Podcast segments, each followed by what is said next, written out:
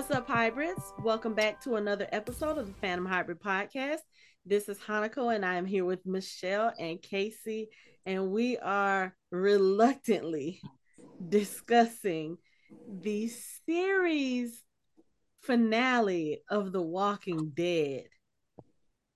And it's been out for two weeks now, and it still hurts to say that. Like, you sure y'all don't want to give us like one more season? Season 12. Part one. Part one. just a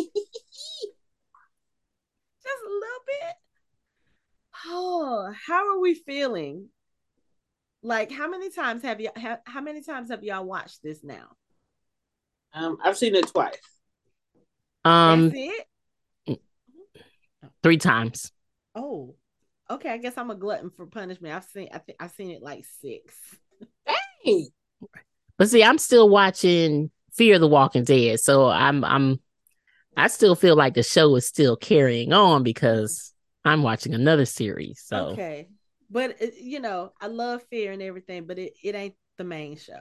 it's not. Trust me. Not It's not. show. Whew.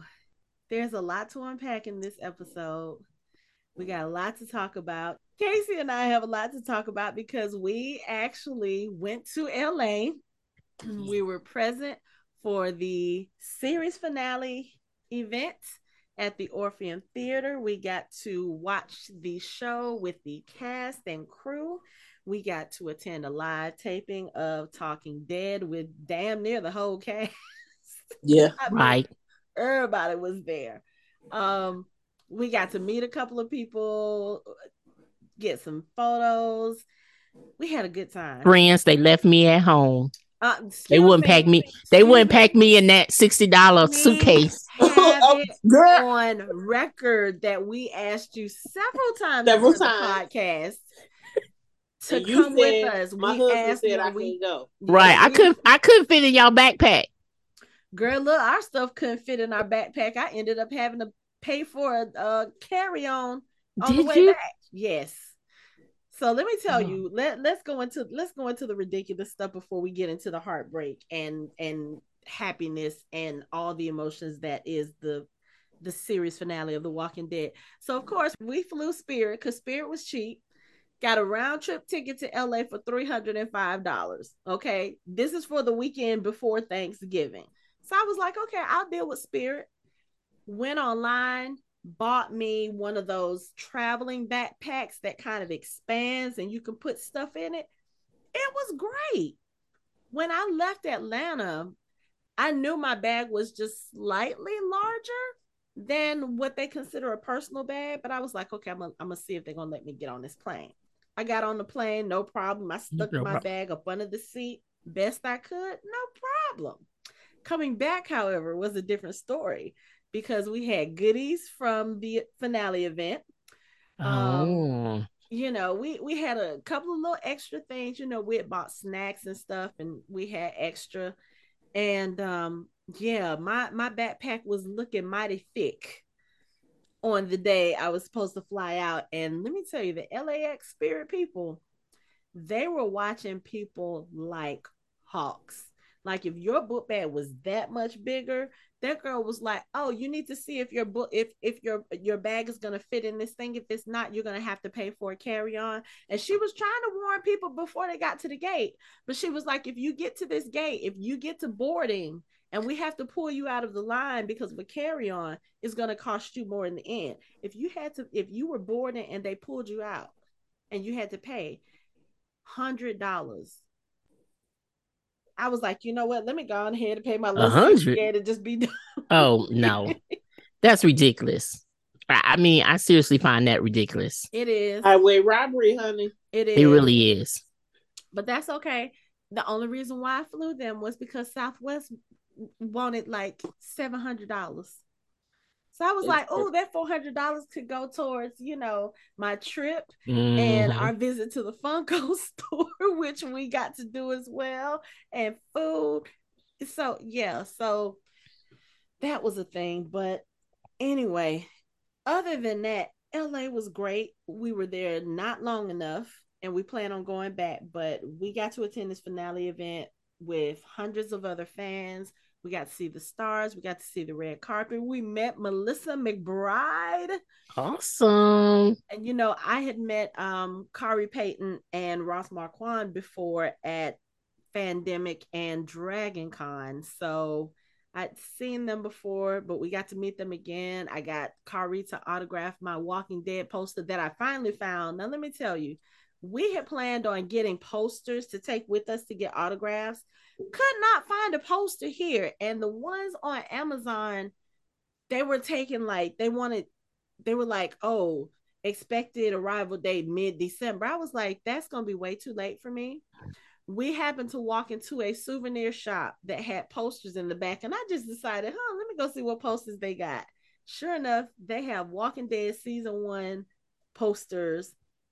We grabbed them, and I think those posters were what eight dollars. Eight dollars. Oh, yeah.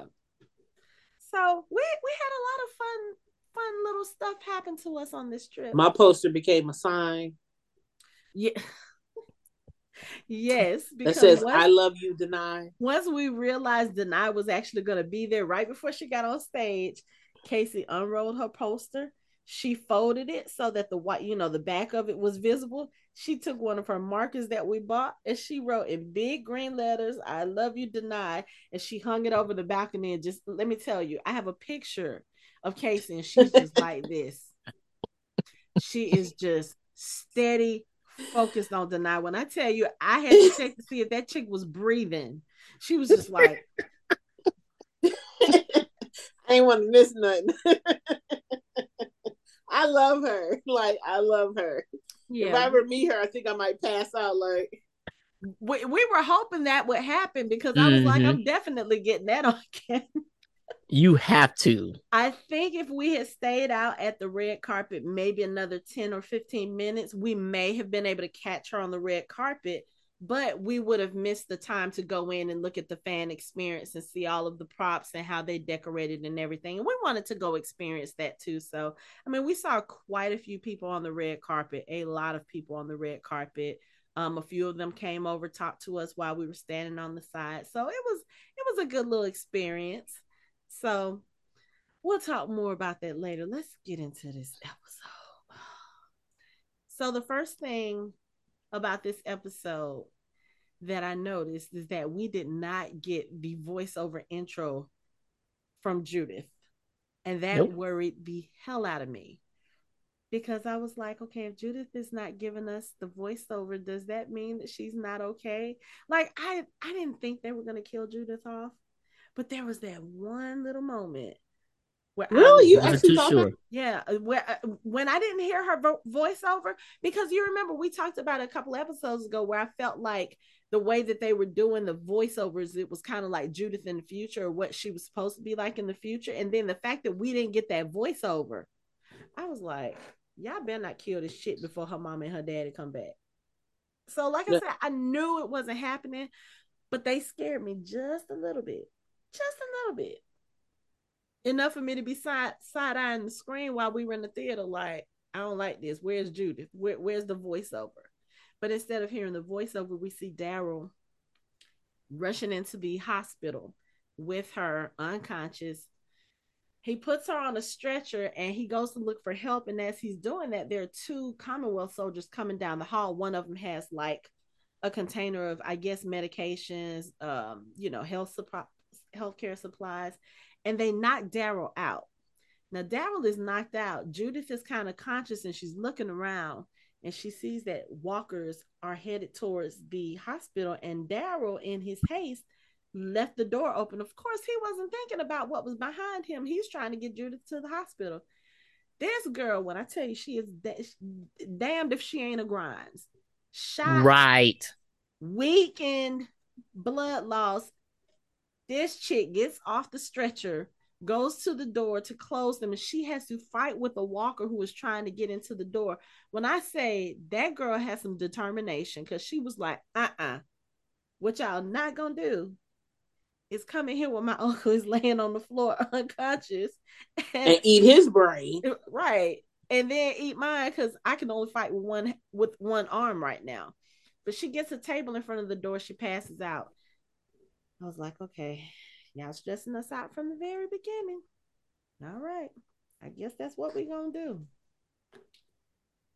Um I don't know how I want to do this. Do you how do y'all want to do this? I don't think I don't think we really need to recap at this point because every I think everybody who's listening to us, everybody who watched, they know what happened. They know what order mm-hmm. happened. I just I think I just we can really... we can just give our reaction to it because I have thoughts. What you got thoughts on? Start. oh yeah, what your thoughts on? Let's well, start. Besides, well, besides the fact know. That, besides the fact, look, let's not get to, let's not get to the end quite yet. Okay, we already know Rick and Michonne showed up at the end of the episode. We know that's all case we want to talk about. Let's talk okay. about let's so, let's get another. Okay, the, the problem I have is they should have killed more people. Personally, I don't know what is wrong with y'all people wanting think dead. Realistically, even though it's a fake show, realistically, with the horde and with the Pamela's uh cool. Everybody came out unscathed. That's for, because it was our people fighting. Except, except for three people. Who's the third person? Oh, Jules. But actually, it was actually it was a couple more, but the the other two I think were just the like unknown random people. The yeah. unknown. Yeah, it's the un- look. The it's the unknown. But I mean, I called Jules in the two episodes ago when she got swept away by the walkers. Even before that, because of the way that she was looking while she was walking with them. Because again, that was the first time she had ever done that. It was like, yeah, I don't think Jules is gonna be long for this world. And I mean, she was she was putting up a fight. You know, when the group was sitting there fighting, they're still fighting the walkers that you know cornered them when they were trying to get Daryl and Judith out the way. She was sitting there fighting them. I think the problem was that last walker that she killed I think the way the angle that she came at him, it put her exposed to another walker.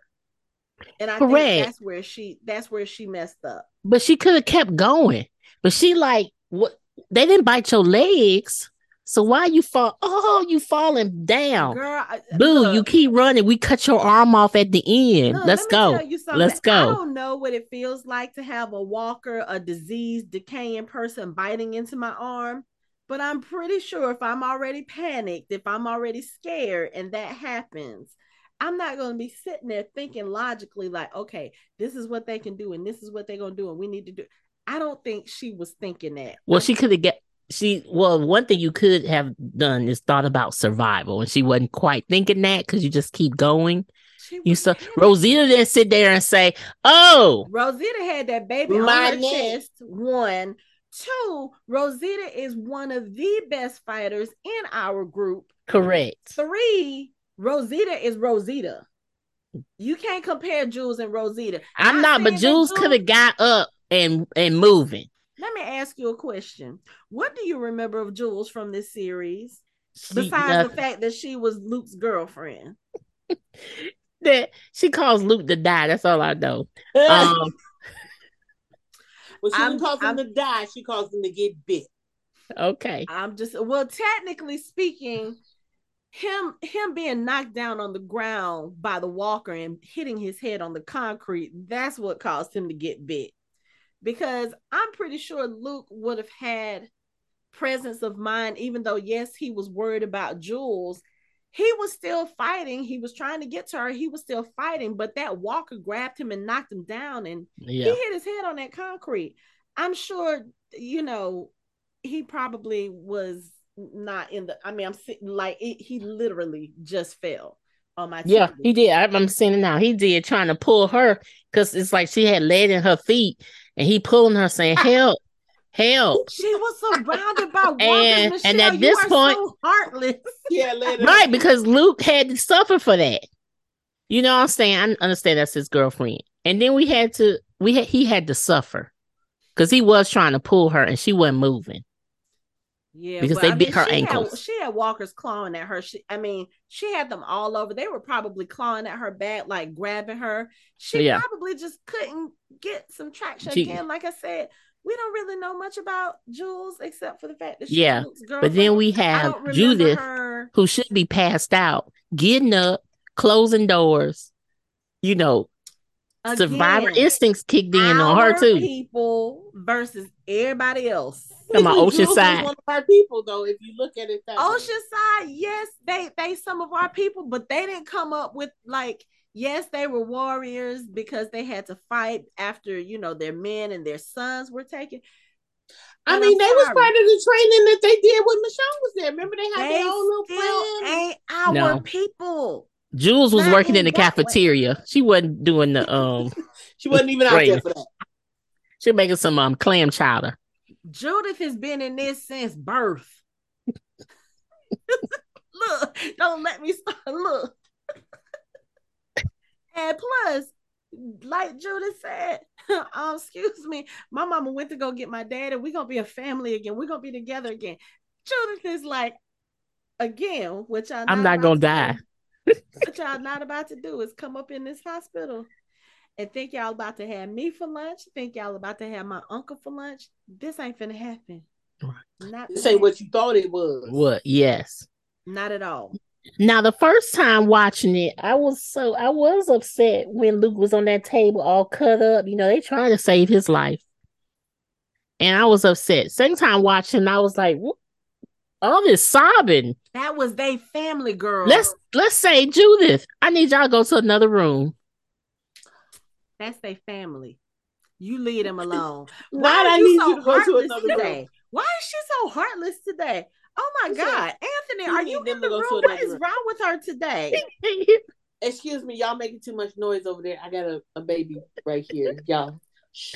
I and I guess because I was looking down, looking oh, at something, I just said, I'm like, this is what how it was the first time I watched it. I mean, because first time I was crying with him, but the second time I was like, okay, this is a little too much. This I is why the- this is why I always say I don't want to hear I don't want Kelly cry because when because when Angel Theory cries on this show, she gives it her all. I'm telling you, Kelly was a mess. I'm sitting there next to Casey. I'm like, okay, I know everybody else in this theater is crying because I can hear all the sniffles and sobs. But when I tell you, ugly cry going on, because I think even though I so Luke has been one of my little favorite side characters on the show just because he represents a portion I feel like of the zombie apocalypse that still kept who he was at his core. Mm-hmm. Yeah. You know what I'm saying? And I love mm-hmm. that about him like all of this ugliness it didn't change the way he was it didn't mm-hmm. change who he was a, as a person he was still hopeful he was still optimistic and sometimes in the midst of all this grittiness, you need to have a person like that. Now, we mm-hmm. knew when he was gone for so long and he and automatically showed up a few episodes ago, we already knew he was going to die. Okay. Correct. We already knew this. And then AMC kind of sort of spoiled it by posting a photo. And so we were ready. Yeah, but it was, and it was him. I guess that was when he was, you know, when he got knocked when out. When he fell. Mm. Because mm-hmm. again, he had a knife in his hand. He was trying to kill those walkers when he got knocked down. So that's why the knife was there. But we didn't know what that photo was. We just knew, oh, that's definitely Luke on the ground. He is definitely dying. So we were prepared. But I think the women's performance in this made it even more harrowing because if you think about it, this whole group, this is the group that started the new era of the show together. Mm-hmm. They All did. Five of them. And they survived this whole time just for Luke to die right at the end. Yeah, and the, I was a little emotional. I mean, I was emotional the first time, but looking at the second time, it was a lot. But also, I mean, man, y'all had him suffering. I mean, y'all cutting off legs and he bleeding all over the place. I'm like, this is the worst death ever. Well, I mean, if you think about it, they went to the hospital thinking they were going to have access to medical supplies, not knowing Pamela's bitch ass had Took them take all of the supplies. So it was like a hor- horrible death. I mean, it really yeah, was. It was. However, I would have cried more if he died on Fantastic Beasts, but that's just me. I'm about to kick you off this podcast. No, because I love him on there. So I would probably be more sobbing oh, if it oh, oh happened oh, there no, than we're on not here. gonna talk his no. I'm not because I don't never want him to ever leave that show. But I'm just saying I would have okay. been sobbing like that okay. if it was on the other movie. Here I was like, okay, Luke has passed away. Let's get out of here now. Let's move on. Let's move on. And poor Judith looked so pale. I was like, you know what? This girl has been through it. But like I said last episode, are you really a Grimes if you ain't been shot? Yeah, that's true. Like, been shot. Oh, They're like anyway. good old Daryl, good old Daryl with the the old blood, with the girl, the, the super blood. And the crazy thing was, as soon as Carol said we have to make sure your blood types match, I kind of figured that's what was going to happen. But that line about Merle used to make me sell it when we were kids, girl, that was, was, horrible. Hollering. that was horrible. I was hollering because that is such a Merle thing to do. Yeah. He's like, "Oh, you O positive? Oh yeah, we need some money. We get about to sell your blood." Because if you think about it, their mama was probably sitting in the bed drunk with her cigarettes their uh-huh. daddy was out wherever doing whatever. They were probably staying away from him anyway. So yeah, they probably did need a, a little bit of change. And just the fact that it was just one of those things where he was like, okay, yeah, mm-hmm. So you know how to do this, and you know Carol knows how to do it because she's probably been helping Ezekiel mm-hmm. in the clinic. clinic. Mm-hmm. But the fact that he was just like, oh yeah, my blood goes with everybody. I can pass it out like candy. Should have gave Luke some. I'm like, I'm, I, we needed you to stay on Hilltop was, when we needed blood and stuff. Come on, Daryl. there's not that much blood that they could have saved Luke. I mean, I think they knew it at the time because I mean, Kelly was in earnest trying to wrap his leg, but Connie. Oh yeah, it was like, over. It's over. It was too much blood. Too much too much blood. Mm-mm. And you can play the music when you go to sleep. You know what? music man. I cannot stand you right now. I cannot stand you right now. Oh my god. But um he digging for a harmonica. Okay. You know what? Let that man have his one last hey, gesture with his family before he leaves. He me, yep. They have to teach it to the children. We're gonna keep it alive for you. The Luke, the Music Man. The Luke, the Music Man Auditorium. That would be nice. They, they built it. We gonna, they did. they probably in, did. In our dream, they built it. They, they built that for him. Well, with his friends, they probably did. They did have a, you know, a place called Luke's Music or something. Yeah, mm-hmm. I'm sure they went to Governor Ezekiel and was like, "We should do this in honor of our friend." I kind of agree with Khary Payton though. Khary Payton said on uh, Talking Dead, he said he tried to convince Angela to come up with a moniker other than governor because you know we don't have a good a good track record with governors on this. Show. No, we do not. Track re- uh, look, governors and doctors, but thankfully he and Tommy beat that curse. Right. I, you know. Okay, so let's let's start on this. So I believe at one point, one of you two said that Tommy was gonna die. Probably me. But he survived. We'll get to the other ones later. A whole bunch of people should have died. Whatever. Whatever. I don't know what I was there too. y'all that wants people to die, but with people as skilled as ours and the, no, the because they, they came up with, it's I really thought Aaron was going. Thank you. And y'all were Thank wrong. You. Casey will tell you when when Aaron made it all the way to the end, I was dancing in my seat. She was just like, "Oh Lord!" I was like, "Oh, I can't wait to talk to you and Michelle about this on the podcast mm. because I have been saying it all along that Aaron was not gonna die, and Jerry See, I was thought, not gonna die. I thought Aaron was gonna die by sacrificing himself. That would have been really nice. Nope. Oh, that would have been cool. They should have mm-hmm. thought about that. No, we have enough children that's been orphaned. No, Gracie don't need to lose her daddy. So no, I'm glad y'all were wrong about uh, him. I'm glad y'all were wrong about Jerry. Who else were y'all wrong about?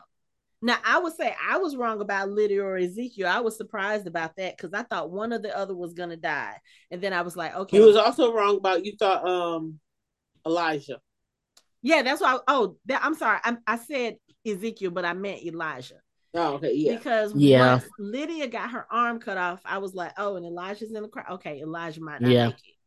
But Elijah was with Jerry. I thought so. him and Jerry going were going to be part of that crowd that was coming through the estates, and they were, but not in the dead sense. They came rushing through right before they closed the doors. I was like, yes. I think I actually did that in the mm-hmm. There was a whole lot of yelling going on in that theater. Let me let you know. And it was so sweet with mm-hmm. Elijah and Lydia. Lydia when they got together and he was like kissing her hand. I was like, oh, like, they gonna have they gonna get married, have some kids in the future. I love it. One arm babies. Right. You now who who also should have died, but they made a good point of not killing her. Pamela. Pamela. Before they made that point, I was like, shoot her. And then after he made the point of this is being in jail will be worse for her. I'm like, oh yeah, yeah. Oh, yeah, make sure knows. she don't die. Make sure she don't die. He knows from experience. He, yeah, he knows. He said it to Maggie. He knows, and that's why Maggie is shot. Wow. Lance. Lance. So she won't be like, take me, Lance, take me. So, that was the only way take me, Lance. Is she going slowly? Take take my cheek, Lance. Take it. Was it just me, or did it seem like in the end, Pamela may have felt a little bit more for Lance than she was letting on because when she saw him as a walker, the yeah, way she looked at him, of course, yeah. she looked so heartbroken. Rubbed her hand all across his face. yeah, was... I think it also for her signals the end. Mm-hmm. Not only that too, but you have the the end people, of everything. The two people who were the closest to her, because regardless of how she felt about Lance or whatever, mm-hmm. she's known him since before the fall. She's known right. him, I think, like they grew up together. They grew up together. Mm-hmm. So now your son is gone. The person that you've known the longest and who probably knew you the best, honestly, is gone is too. Gone. Mm-hmm. Now and that supported your cause. So now you are surrounded by our General people. Mercer, General Mercer and all the Commonwealth soldiers, the Commonwealth soldiers who had your back but realized you were trash and turned on you. And Cuckoo. all these thousands of people you had sitting outside your gates, standing there watching them beg to come in. And you wouldn't open the door. While you was gonna watch them get torn to pieces. Right. Those are the only people. And wasn't it wonderful that Father Gabriel, the person who closed out all his people, was the one that let the people back in? Yes, it was. Okay, I see you. Redemption. I see, you. I see what you did there, Father. Redemption. We had some very good redemption arcs in this series. We did. We have to talk about that Negan and Maggie scene. Like Ooh. Negan finally apologized. Yeah. I was crying. Finally. Oh, me too. You know, and I knew I figured that was gonna come after he basically found himself in the same situation just the night before with his mm-hmm. pregnant wife. Mm-hmm. And for him to be like, look, I know I probably owe you more than this, but I am so sorry for what I took from you and what I took from your son. And Maggie's face was kind of like, oh, wait, I wasn't expecting that. Hell no, she wasn't. And it was just one of those, I don't think she knew how to process it at first and mm-hmm. she just mm-hmm. you know she took the rifle from him because he had taken the rifle he was going to go try and kill pam because as he said if you do this it stays with you you don't come back from this and you have to come back because i think he saw when she killed the reapers oh okay yeah you know what she is one step away from crossing mm-hmm. that line to where she, she can't come back from mm-hmm. Mm-hmm. and I think being in a position where you are now on the other end of all of that and you get to see, oh, so this is what it was like for people who were living under my fear, under my rule. You know, looking in the mirror is a great thing sometimes because mm-hmm. you get to see just how much of an ass you are. And again, I know there are still people out there who don't like Negan's character, who will never forgive him what for what he did, and I understand it. I get it.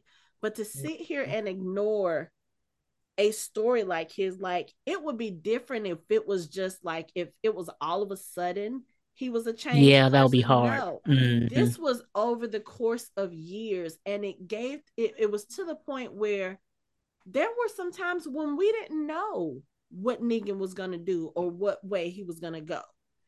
And so mm-hmm. the fact mm-hmm. that we got to see him go from this evil person to this prisoner to a, a person who is basically suicidal or like kill me i don't want to live like this and then we get to see the way he was before all of this started how he was a loving husband you know when it mattered to his wife when he tried to do everything to save her the way he was with the kids the way he tried to you know contribute in his own way and still kind of mm-hmm. stay back from everyone until and even when he, he um, was like uh-uh i've earned this i right. deserve to be here just seeing the whole arc of his character you can't say that it wasn't a well written redemption story it was yes. And he even said it last week if you haven't been paying a when he said if you haven't been paying attention he, he yeah he said you all are better than me and if you think you i haven't been, know that know that and you haven't been, paying, attention. attention and people are not paying attention but I, now. but I, I mean, and I even love how she explained how she just can't be around him, and this is the reason why. I'm not just gonna sit here and say these, just walk away from you. I'm gonna tell you exactly why I'm having a difficult time. Mm-hmm. Mm-hmm. That conversation was so like when she, mm-hmm. but he needed down, to hear all that. Yeah, he, he did. All he was doing was finding people, taking out people, not getting who they were.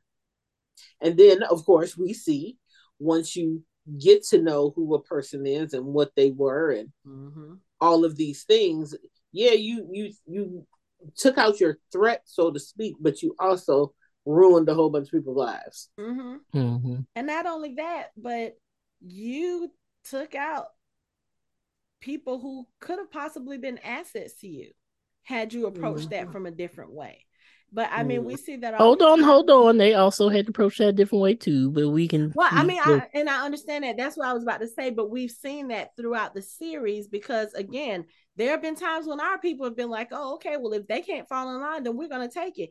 Rick said that about the Alexandrians. How is that not different from what mm-hmm. Negan was doing? Mm-hmm. Now, yes, the ways that they went about some of those things totally different, totally different. You know, mm. I don't see Rick using coercion to say, "Oh, okay, well, y'all finna be my wives. I'll let no. y'all do this if y'all marry me or whatever." Rick wouldn't have done that, but then again, Michonne wouldn't have been for that shit. yeah, I mean, he at least had that. He had a, a um someone as his equal with a different perspective, which allowed him to not fall into we just yeah. gonna kill him and take their shit. And right. I think that's and I think that's the thing too, because if you if you look at the way Negan was with certain people, the other wives that he had, I'm not gonna say, okay, I'm gonna be honest. Okay. Aside from knowing the fact that it was basically a transactional relationship. Oh, okay. Well, I'll I'll save you if you be my wife, whatever, whatever. Mm-hmm. We never really saw him like we never saw him be abusive towards them. We know it was implied. Okay? Yeah. But I feel like he was doing that with some of the I don't want to say weaker ones, but the ones who were more scared of him. But if you notice, the women who stood up to him Sherry, Sasha, Michonne, even when he was being an asshole towards them, he still had a little bit of respect for them as well. You know mm-hmm. what I'm saying? Mm-hmm. So I don't know. Maybe if Lucy, well, of course, if Lucille had lived, he would, he probably would never have become that person. No. Right. And then you, then you have to look at it was a power, um, power play because it was wise of husbands to keep the husbands in place. Mm-hmm. So we we know that some things happen. It may be some wives he never even you know touched. that with or touch. It's just yeah. that they're gonna become my wife because I need your your husband to, to act to right. Get in line. Because I mean, mm-hmm. if you mm-hmm. think about it, the way that Negan got into um, power at the Saviors, he had to kill and displace the previous leader.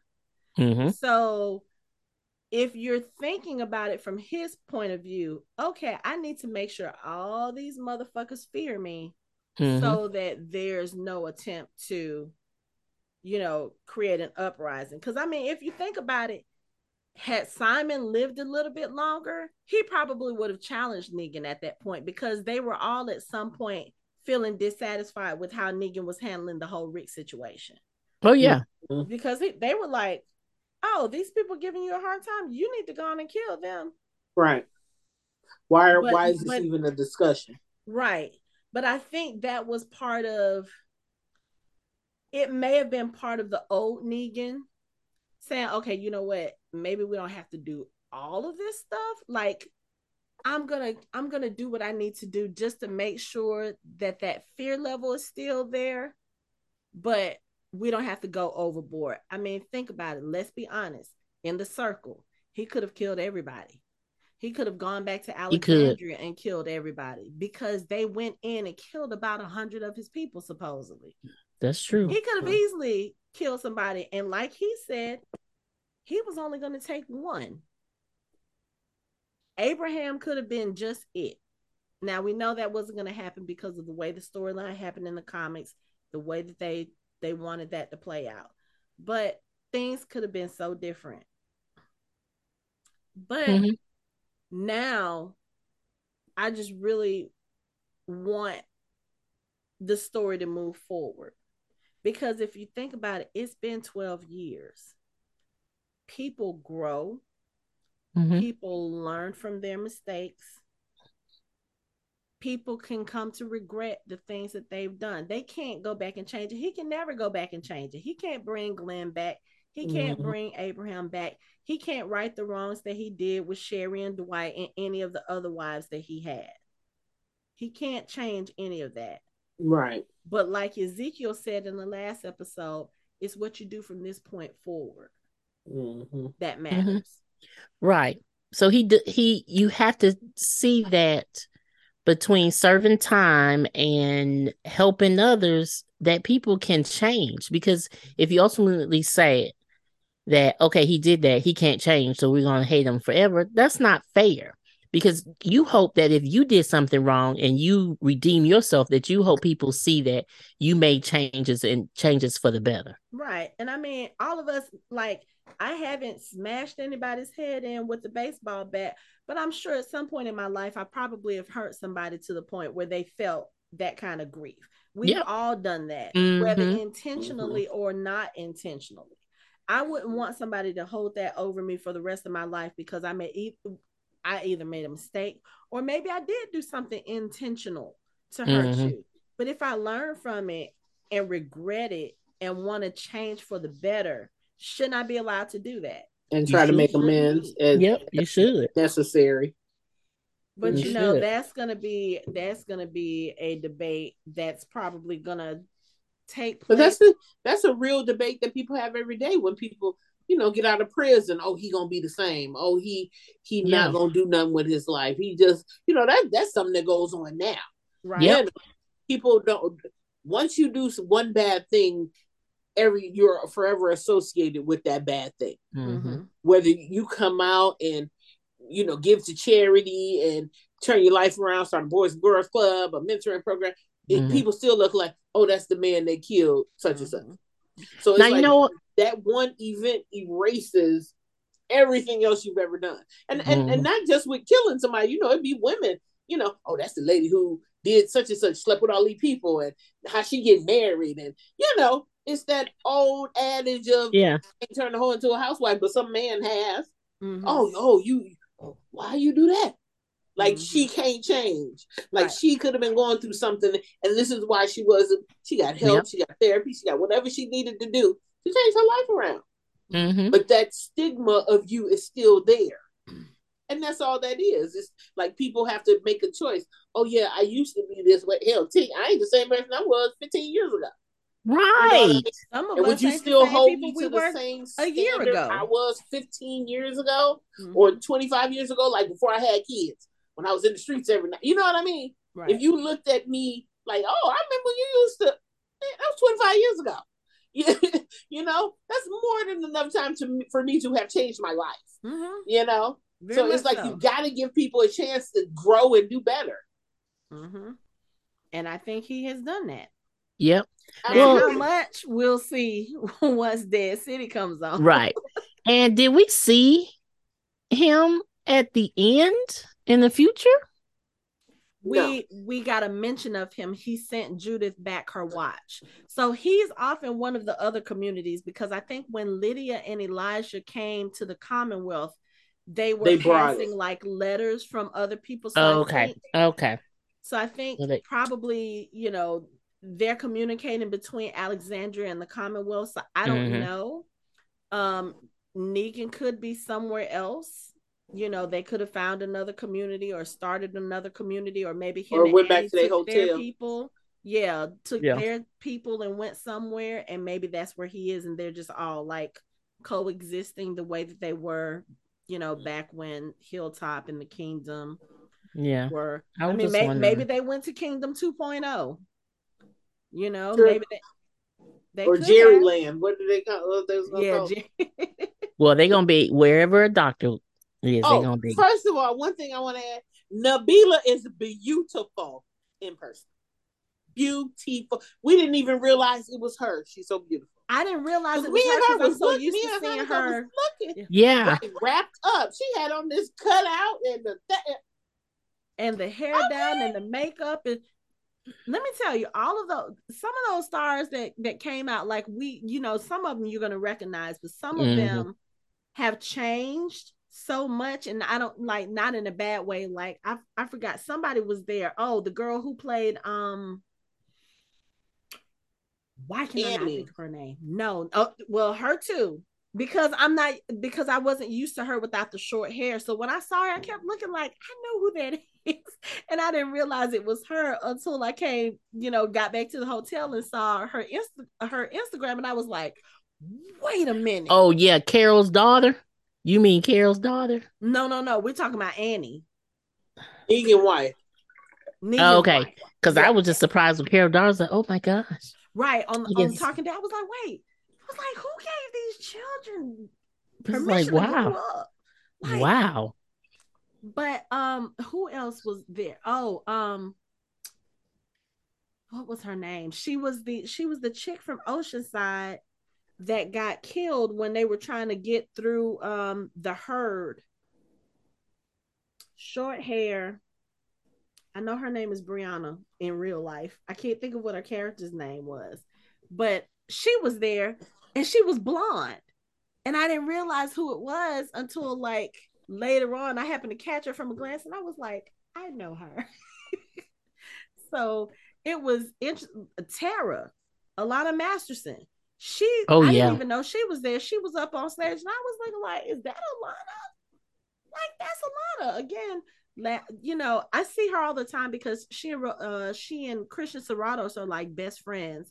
So I see her on her Instagram all the time. But when I'm thinking about the show, I remember Tara with the long straight hair or the ponytail, and she mm-hmm. had very short, mm-hmm. kind of wavy hair, and I was just like, it's so weird seeing them like in front of me glammed up and not in Walking Dead. Covered in know. dirt and blood and mud and guts. Right. Right. But um, okay, we got some other things we gotta talk about. We're not gonna talk about the sad stuff yet. Let me tell you, Princess blasted Mercer out of the jail. Baby. Baby, get back and cover your head. I was like, I, I need a princess. I'm going to get my man. Man. I'm going to get my And man. I missed it the first time, but that same time I heard, baby. Baby, get back. I was like, okay, she's about she's about to blast it open. She was like, okay, I'm coming to get him. Nobody love- puts Mercer in a corner. Right. she gave she gave that sister a little time to get her hug in. Right. Like, and then she jumped, right, and then she jumped her pole. Yes. they get an honorable mention for coordinated outfits at the end. I'm just saying. Yeah, on his dark purple suit. She was so funny because when she had multicolored purple outfit on, right? purple beads across Woo-hoo! her forehead. I was like, "Ooh, yeah." Well, I think uh Princess's color was purple. That that was yes. color to begin with. So maybe he matching her. No, I'm just saying they coordinate couple. That's power uh-huh. couple right there. Power couple mm-hmm. in the mm-hmm. Commonwealth. And he's the lieutenant governor. Yes. So hey. Well, was it yeah, Miss talking dead? It's a good it's a it's a good thing to see two brothers in charge leading the way. I got no problem with it. At all. And Ezekiel can't get away from that. He's always gonna lead. And whatever. He, he was born to. Yeah, so I mm-hmm. mean much as he may he try. can't run from that. I'm kind of like he tried to. Can can we call him something other than governor? Can we go back to king? Like we still gonna call him King Ezekiel. He, he's king. he will always be King Ezekiel to mm-hmm. us. Mm-hmm. Yes. So whatever his kingdom looks governor. like. Uh-uh. Governor E. Governor E. No. How you feel? Mm-mm. I can't. King Governor. okay. I guess you know. Come on. Come on. Okay, we gotta talk about Miss Badass Rosita motherfucking Espinosa. And she was. Yes, she was. She From was Super Mama Bell. Man, let me tell you. John Wick in that apartment. What? What? They walked Whoever filmed that scene. City's home. Yeah, it was great. Yes. All the babysitters have like, been bow, eaten. bow, whack, bow, whack. You got somebody like, decapitated. I mean, the walkers are baby the walkers are having a feast. And she walks in, she thinks that her baby is gone, and she hears that crying. She takes off down that hallway. And I mean, literally, she runs in the door. A walker is behind the door, grabs her arm. She turns around, hits him. There's another walker in front of her. She shoots him. She turns around to the first walker. She shoots him. There's a walker on the ground. Now, what they did was, and we talked about this because we saw we we've seen the clip of this. Mm-hmm whoever the babysitter was had enough foresight to try to protect the kids the best they can. They turned the crib over on the babies. There were three babies there. I know one of them was Coco, one was Jerry and Nabila's baby. I don't know who the third one was. Somebody said it might have been baby Adam, but I'm like, baby Adam should be like toddler Adam at this point. I feel like. Just the so, Walking Dead world. So anyway, yeah. she goes in, rescues her baby. They rescue the kids. Now, this is the part that I have a, a, a little bit of problem with. Even though watching it again tonight, I was like, okay, I can kind of sort of understand, but no. So they're all everybody's on their way to rendezvous at the hospital where Judith and Daryl and Carol and all of them are. But what happens is Rosita, Eugene, and Gabriel, their ride one is not working. Two they they had to they had to go through a horde. They're surrounded by walkers. They get out of the ambulance and they start fighting. And there is like a little you know uh, storm pipe on the wall leading up to an open window. Rosita is telling eugene to go up the pipe and he was like no you first. And she was like i'll be behind you. Now at first i was wondering i was like why would she let Gabriel and Eugene go up first and not her. The only thing that I can think of is one, Eugene is the weaker of yep. three. Like, yes, mm-hmm. Eugene has Eugene has come up. Eugene can handle his own, but still, when it comes to pure strength, she, I think out of the three, she is the strongest and she is the most skilled fighter. Yeah, those two we're also holding babies. And I, okay, I, I'm gonna say it from a mama's point of view. We know how to handle our shit holding a child and getting other things done. Mm-hmm. They may not be used to that. Gabriel may be a little bit because he is Coco's father and he does not, he has not ever seemed like the type of person to be like, oh, okay, well, you're gonna handle her and I'm gonna go over here. He right. wouldn't do that because if that was the case, why even claim her as your daughter in the first place? She's not biologically yours. Mm-hmm. But he takes care of her, so he probably knows how to maneuver around too. Yeah, but he's the shooter. Yeah, he's, he's more the, the shooter. Mm-hmm. And he had, you know, he had the gun. Eugene is probably the least experienced out of all three of them, fighting wise and child wise. Now, yes, he is also taking care of Coco. That's Coco's uncle, but not to the point where he's going to be able to protect whoever's child he has and fight off the walkers and climb the pole and climb. See, that's my thing is it's going to take him a minute to climb the pole. So mm-hmm. I I'm good over here fighting them while it takes him time to climb the pole. Yep. And then plus he'd be easier to just pull up if they them two. Right, right, right. Mm-hmm. ain't but the problem is he, we can't pull up Eugene. He we'll be like, I'm sorry, dude. Just throw me the baby. Gabriel either because Gabriel he might be short, but he he's you know he yeah he, yeah he's, he's solid. He, yep. So the thing is, they get up the pipe. Eugene gets up. Gabriel gets up. Rosita is going up, but at this point, the herd is on her. They are pulling at her, clawing at her, and she can't she can't get a grip on the wall like the other two could. Mm-hmm. She reaches out for them, and then all of a sudden you see her falling backward. And I tell you, I missed it when we watched it live because everybody at this point was screaming and hollering. Eugene's Rosita that was probably the worst sound I heard in this episode. Just the way mm. Rosita, because you know he feels like he's watching his best friend go to her death. Yep. Mm-hmm.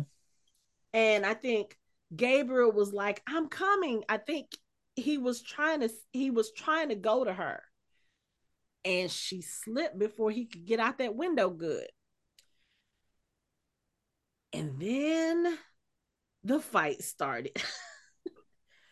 because Rosita gets up, she's got her weapon in her hand, she is slicing and dicing these walkers, she's protecting her baby.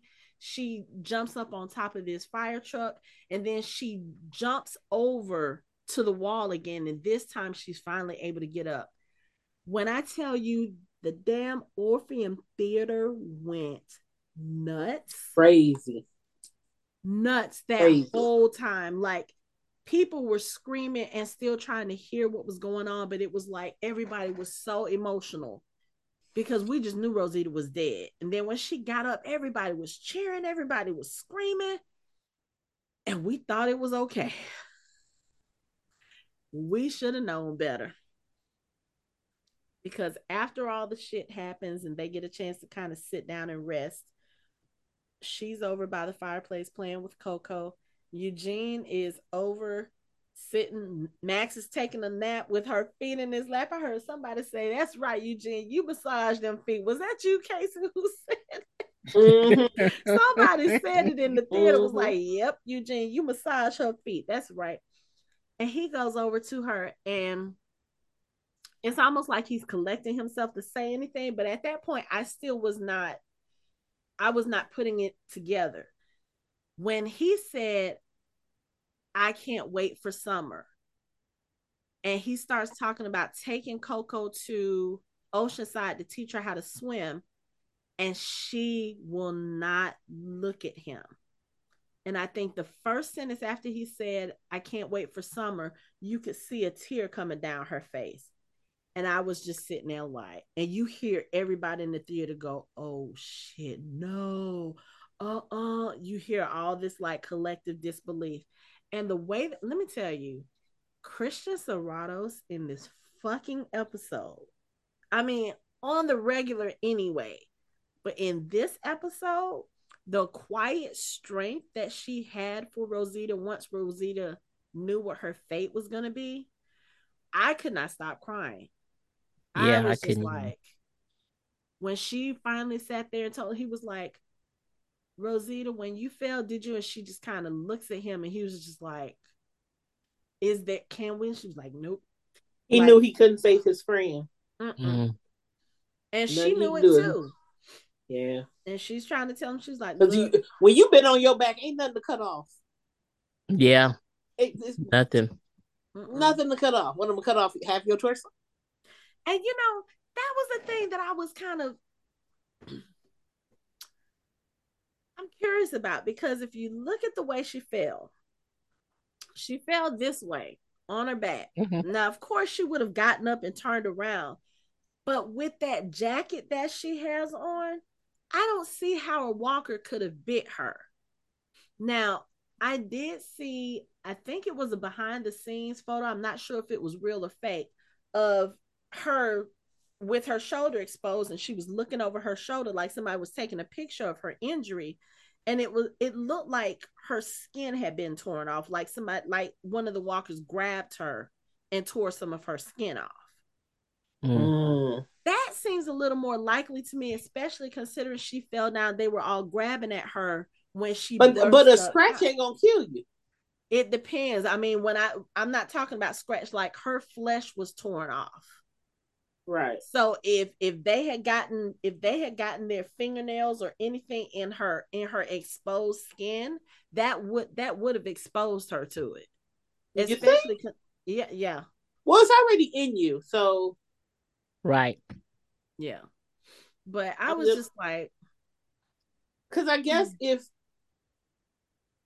depending on how you fall and if, she rolled over to get up and that's when one got her on that back. Because when she came, when she popped up, she popped up this way, but she mm-hmm. landed on her back. Mm-hmm. So she flipped over and got up yeah, and started swinging. Right. That's true. Mm-hmm. So you could have got it as, as you turning, you yep. know, because they all down like this. So as They're you like, turn it lunch. around, as yeah. you turn it around, you know, here it comes. You know, that's a good way to get her on the back because now I'm down trying to mm. get up on my hands and my knees Right. Mm-hmm. Cause she she instinctively rolled over to protect the baby and realized, oh, I still can pop up. Mm-hmm. Yeah.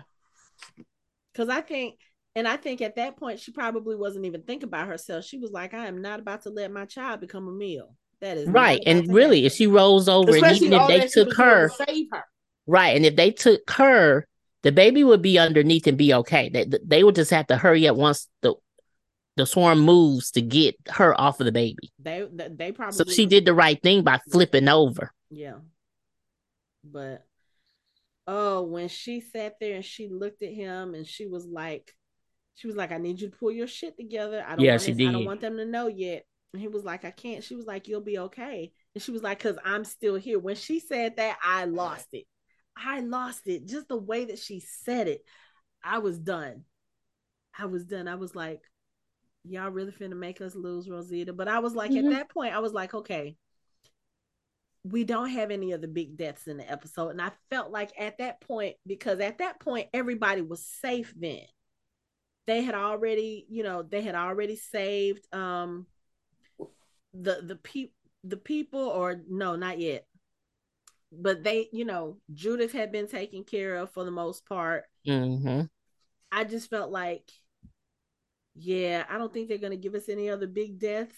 I was kind of wondering once they got to the part where they were trying to take back the Commonwealth from all the walkers, I was like, okay, we might get one more death, but no, it didn't happen.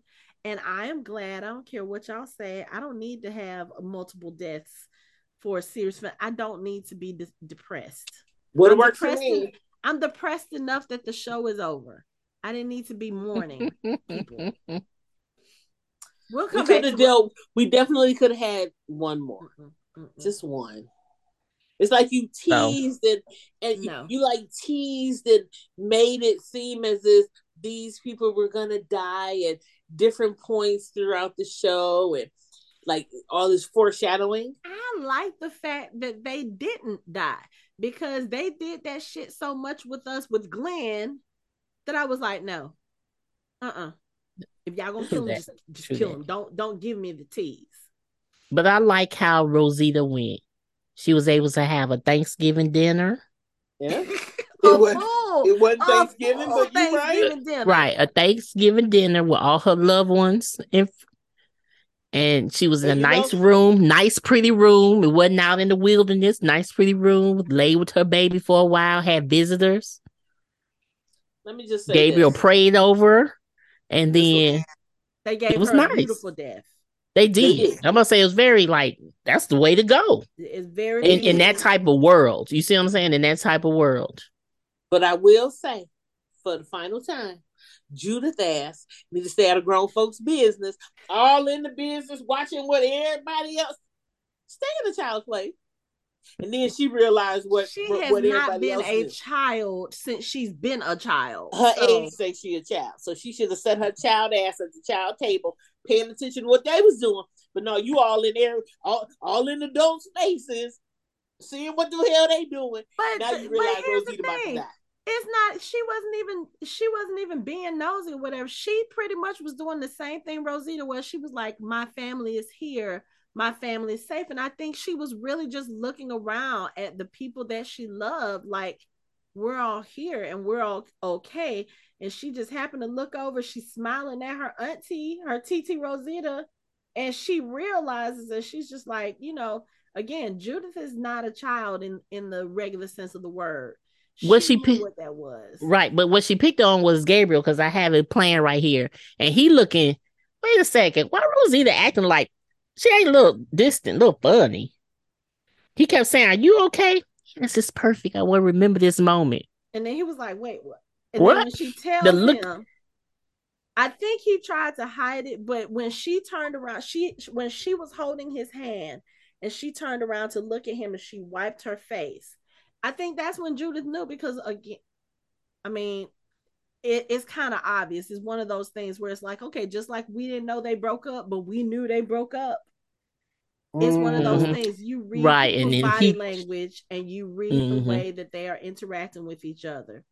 And yep. and she crying and silent tears and he smile on her face. Mm-hmm. She kept the smile on her face the whole time. She was just like, "Look, my people are safe. My daughter is safe. Everybody that I love is safe. And I'm sure at that point, she probably also figured out, you know, maybe Judith had told her or, you know, Daryl had said something about, oh, so the reason why Michonne didn't come back is because she out looking for Rick. So maybe in her mind too, she thought, oh, okay, they're to come back and everything is to be okay. And she was at peace. She was like, oh, okay, you know what? we're good. They're good. They'll be okay once I leave. I think her main concern at the end, either, either way, at the end was Coco. She mm-hmm. wanted to make sure Coco was going to be all right, and she knew she had Father Gabriel. She knows she got her best friend Eugene. Yeah, they're gonna take and, and great care. They're gonna make sure Coco. that she is okay. Period. At the end of the day, right now, I the people who came to see her, or the people who were with her when she died, you had Carol and Maggie who brought her in the room. And these are the people who, you know, out the group, some of them, you know, who knew her the longest. Like mm-hmm. literally, her introduction to Maggie was, oh, we got to go. I mean, we got to go save my sister. That whole thing with them taking them to the hospital and Beth being brought out. Rosita was there for that, you know? Was she? Yes that was that was the introduction of Abraham, Eugene, and Rosita. It sure was because they pulled yep, up in the fire yep, truck. Yep, they pulled up. They pulled up at the church. Maggie found Glenn. And yep. that was okay. and that was when um they pulled up at the church just as they were getting ready to go to Atlanta because Maggie had found out that Beth was alive. Mm-hmm. So Noah showed them where to go. They pulled up because when she was had when she was over there falling out on the ground, Rosita and Abraham and Eugene were off to the side, like looking like we don't know what to do. Mm-hmm. And then you had Carol. You had Daryl standing in the doorway. I was like, I'm kind of glad they didn't give us a goodbye scene with Daryl and Rosita.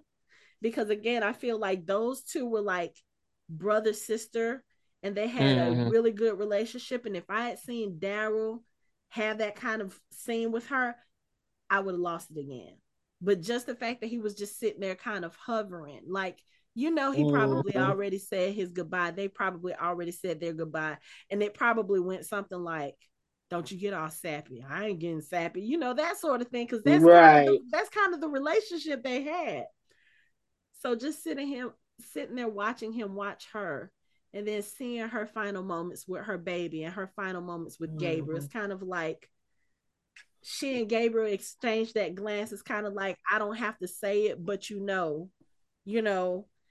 Mm-hmm. And he mm-hmm. takes the baby, he walks out, and then here comes Eugene, and I was just like, right. and point, he does tell Gabriel tells her, "We'll see you again." By the time oh, Eugene so walked sweet. in, girl, I'm like snotty nose, face all swollen, crying, just done. Yes. And he's like, Rosita, he was like, what'd he say? I wouldn't be half the man I am if it weren't for you. And she says, mm-hmm. I'm glad it was you in the end. And then she peacefully dies off. And I was just like, and then the next time we see him, it's at a little. He got a baby named Rosie. He got a baby named Rosie, and it's at the little the little memorial fountain, which we're gonna talk about the fountain in a minute. We got to go back a little bit, but I had to go ahead and get the Rosita stuff out because I still can't watch that. And I'm and then I'm glad they didn't show us like who had to, you know, end her life.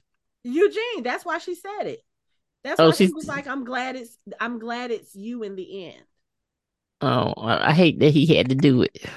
But you know what? He probably it's good that it was somebody else. Did it. Yeah, I know, but I'm just saying that had to be just you know, like I got some tears now. I had to be heartbroken. Of course. So of course. And he loved her. He loved the hell out of her. Mm-hmm, oh he did. He loved the hell out of her. So when they had he that scene, and he sorry, Max. And when when no, I don't. I think at that point it had evolved to something different. But when I know, but it's just it, it, the love that he has for Rosita and the the respect he has for Re- Rosita and just the type of person she was. I'm just saying, you know, I'm just being realistic. I mean, Couples therapy. I'm being realistic here. I understand. Uh, you understand? I ain't saying the same type of love, but you know, a couple times he'd be like, "Oh, she's not Rosita." I'm just saying. he loves Max. Oh, but there's gonna be some sometimes he wasn't Ro- she wasn't Rosita. Okay, all right, keep going. But when I tell you, when he was sitting there trying to get it in his mind that she was gonna die, he just said, "It's just that I love you so much." And she just looked at him. She was like, "I love you. I can't even. I can't even do it." I know that's oh. it's deep. Oh, oh, because we don't get scenes like that mm-hmm. in this mm-hmm. show not often. When do you ha- like really when do you ha- when do you really have time to actually sit there and process emotions. peacefully dies? Yeah. Mm-hmm. you don't get it very often. And they've had not in this had, world. Not in this one. And they uh-huh. got a real chance to it the sitting off she got nobody ever got. Nobody. Not no because nobody else was was peaceful. I mean even if you think carl. about, no, Carl wasn't peaceful though. Remember, they they had had this whole thing where they were getting away from Negan. That's oh, I wasn't. I wasn't even thinking about that. Yeah. I just, I just was thinking that they had time, time to pro. You know what I'm saying? Yeah, Process, time to, time to talk him. to them, time to talk. And I, I'm more thinking of that type of piece that he was around his family than these other ones who were on the ground and your guts being poured out and you yeah. just done and they got to run away. But I mean, right. if you think about it, Carl was on the ground too. He was in the burnt out church. He didn't get the luxury Probably, uh, in his bed. Deanna. Deanna, Deanna was did, another one. No, but she she was on the couch and she ended up being a walker helping you know, well, before she turned no, into because if you think about it, what happened? Deanna was in the upstairs bedroom and when they were trying to get away, she got up and she rushed the walkers. So she didn't even have a peaceful death because she died being torn apart by walkers. Because yeah, so that's trying not... to give them time to get away. I think the only other one I can really think of right now that comes to the top of my head was Bob. And his was even his was after a trauma because he had been mm-hmm. taken by yeah. the um by the terminus Termin- people they had taken his leg. They had eaten the tainted meat. Tainted. They meat. came back into the church. Rick killed them, and you know everybody got killed.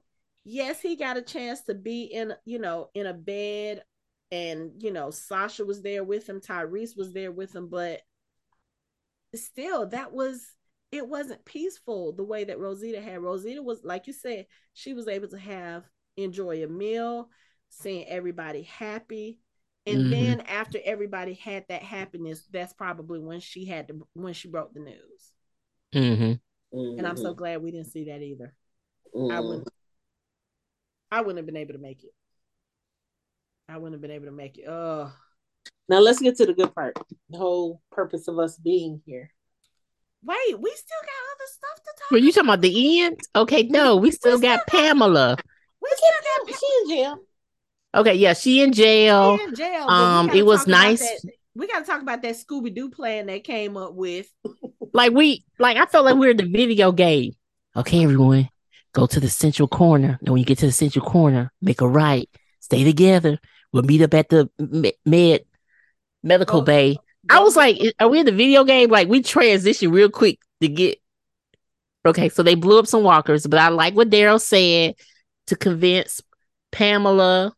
Well, you didn't really convince Pamela. You convinced. What did you call that woman next to Pamela?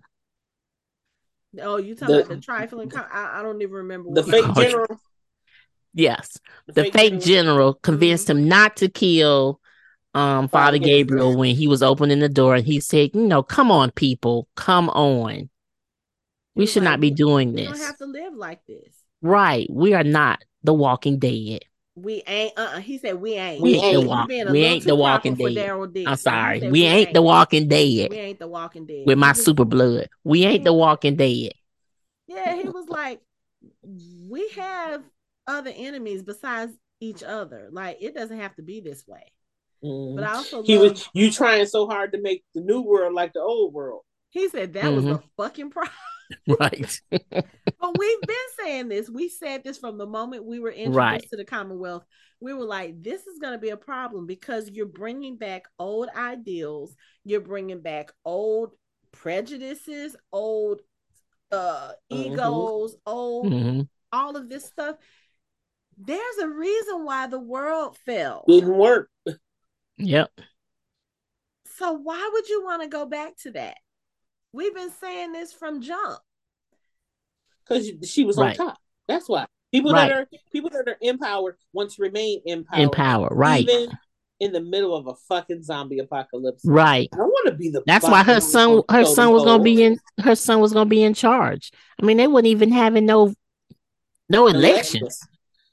So then General Mercer appointed. Mm-hmm. General Mercer arrested her for treason. Mm-hmm. After she arrested him for treason. I mean, turnabout is fair play. and then what they the better did was charge? They they let they let the people in the gates. And again, mm-hmm. Father Gabriel was the one who did this. He started walking towards the gates. All the Commonwealth soldiers have their guns on him. They're like, "Stop! We'll shoot." He was like, "I'm letting these people in, and I'll kill anybody who tries to stop me." I was like, "All right, Douglas father." Too. He said that shit with his chest. Father son. Right, but he also though he has damn backup surrounding him like y'all motherfuckers shoot him. Ooh, excuse me. Y'all shoot his ass. Carol we gonna shoot like, you. Carol was like, we'll And don't forget we got two snipers. Oh, and they didn't even know where Maggie and Negan was at that point. They just mm. all of a sudden, oh, Lance, Lance, uh, Walker Lance's head just exploded. Like, oh, where'd that come from? Oh, hey yeah. Maggie. Hey, boo. mm-hmm. Then they had their secret plan to blow up all the nice houses with the Walking Dead. That was Maggie was like, "Oh, that was a good way to get rid of that hierarchy." Yeah, everybody, everybody staying in apartments now. Did you hear everybody? What, did you hear what Carol said when they had Pamela in the jail and she was talking about uh what was it that uh Pamela P- Pamela said uh, you don't know what it's like to lead people, blah, blah, blah.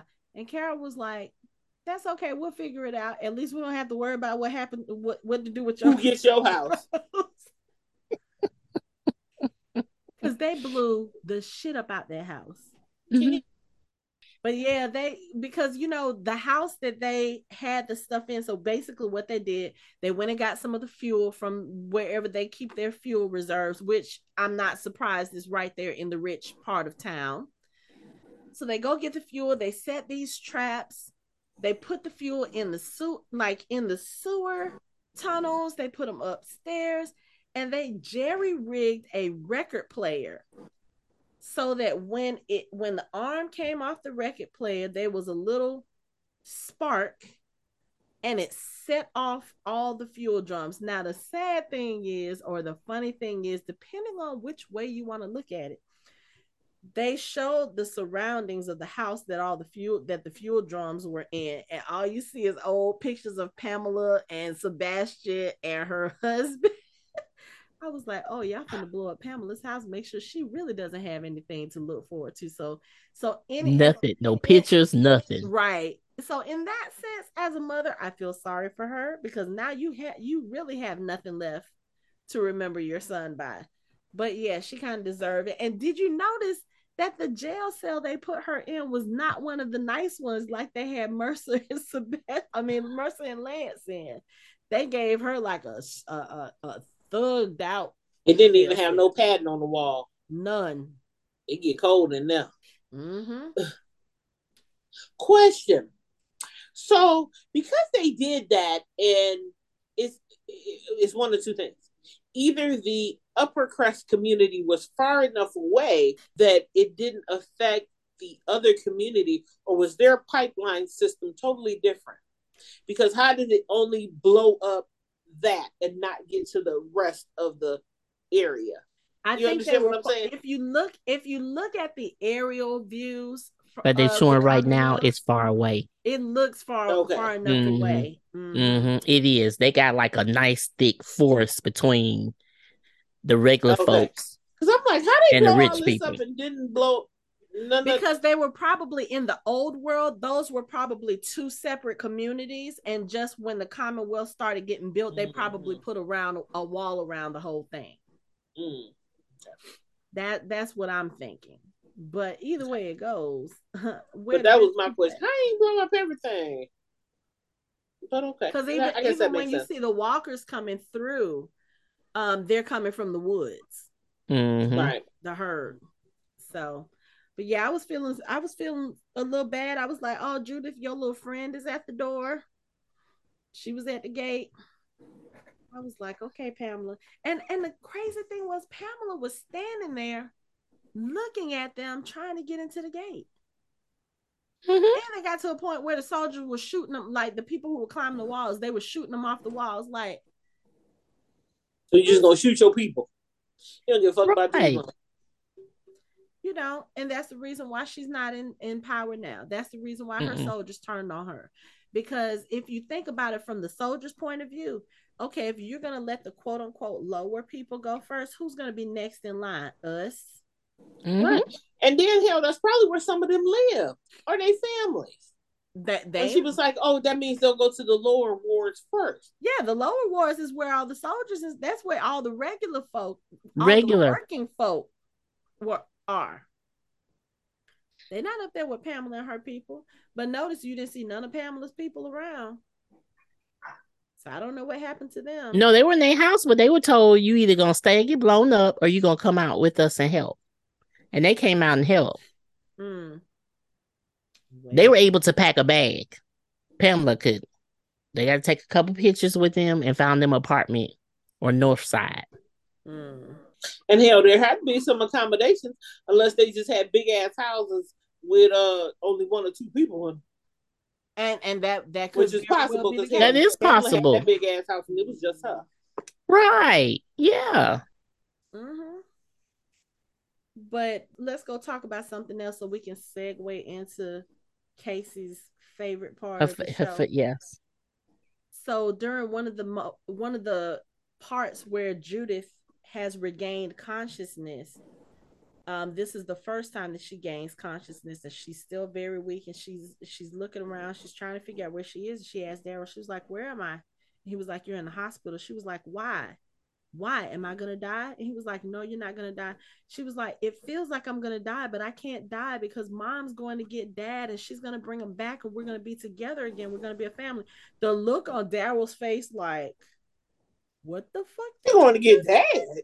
It's almost like he was trying to figure out if she was telling the truth or if she, was, delu- she was, delusional, delusional from the blood loss. And then the second time that she regains consciousness after uh, they've gotten her to Tomi and Tomi has done surgery to, you know, get the bullet out and everything. She looks at him and she was like, What I said about mom and dad. He was like, Is that true? She said, It's why she never came back.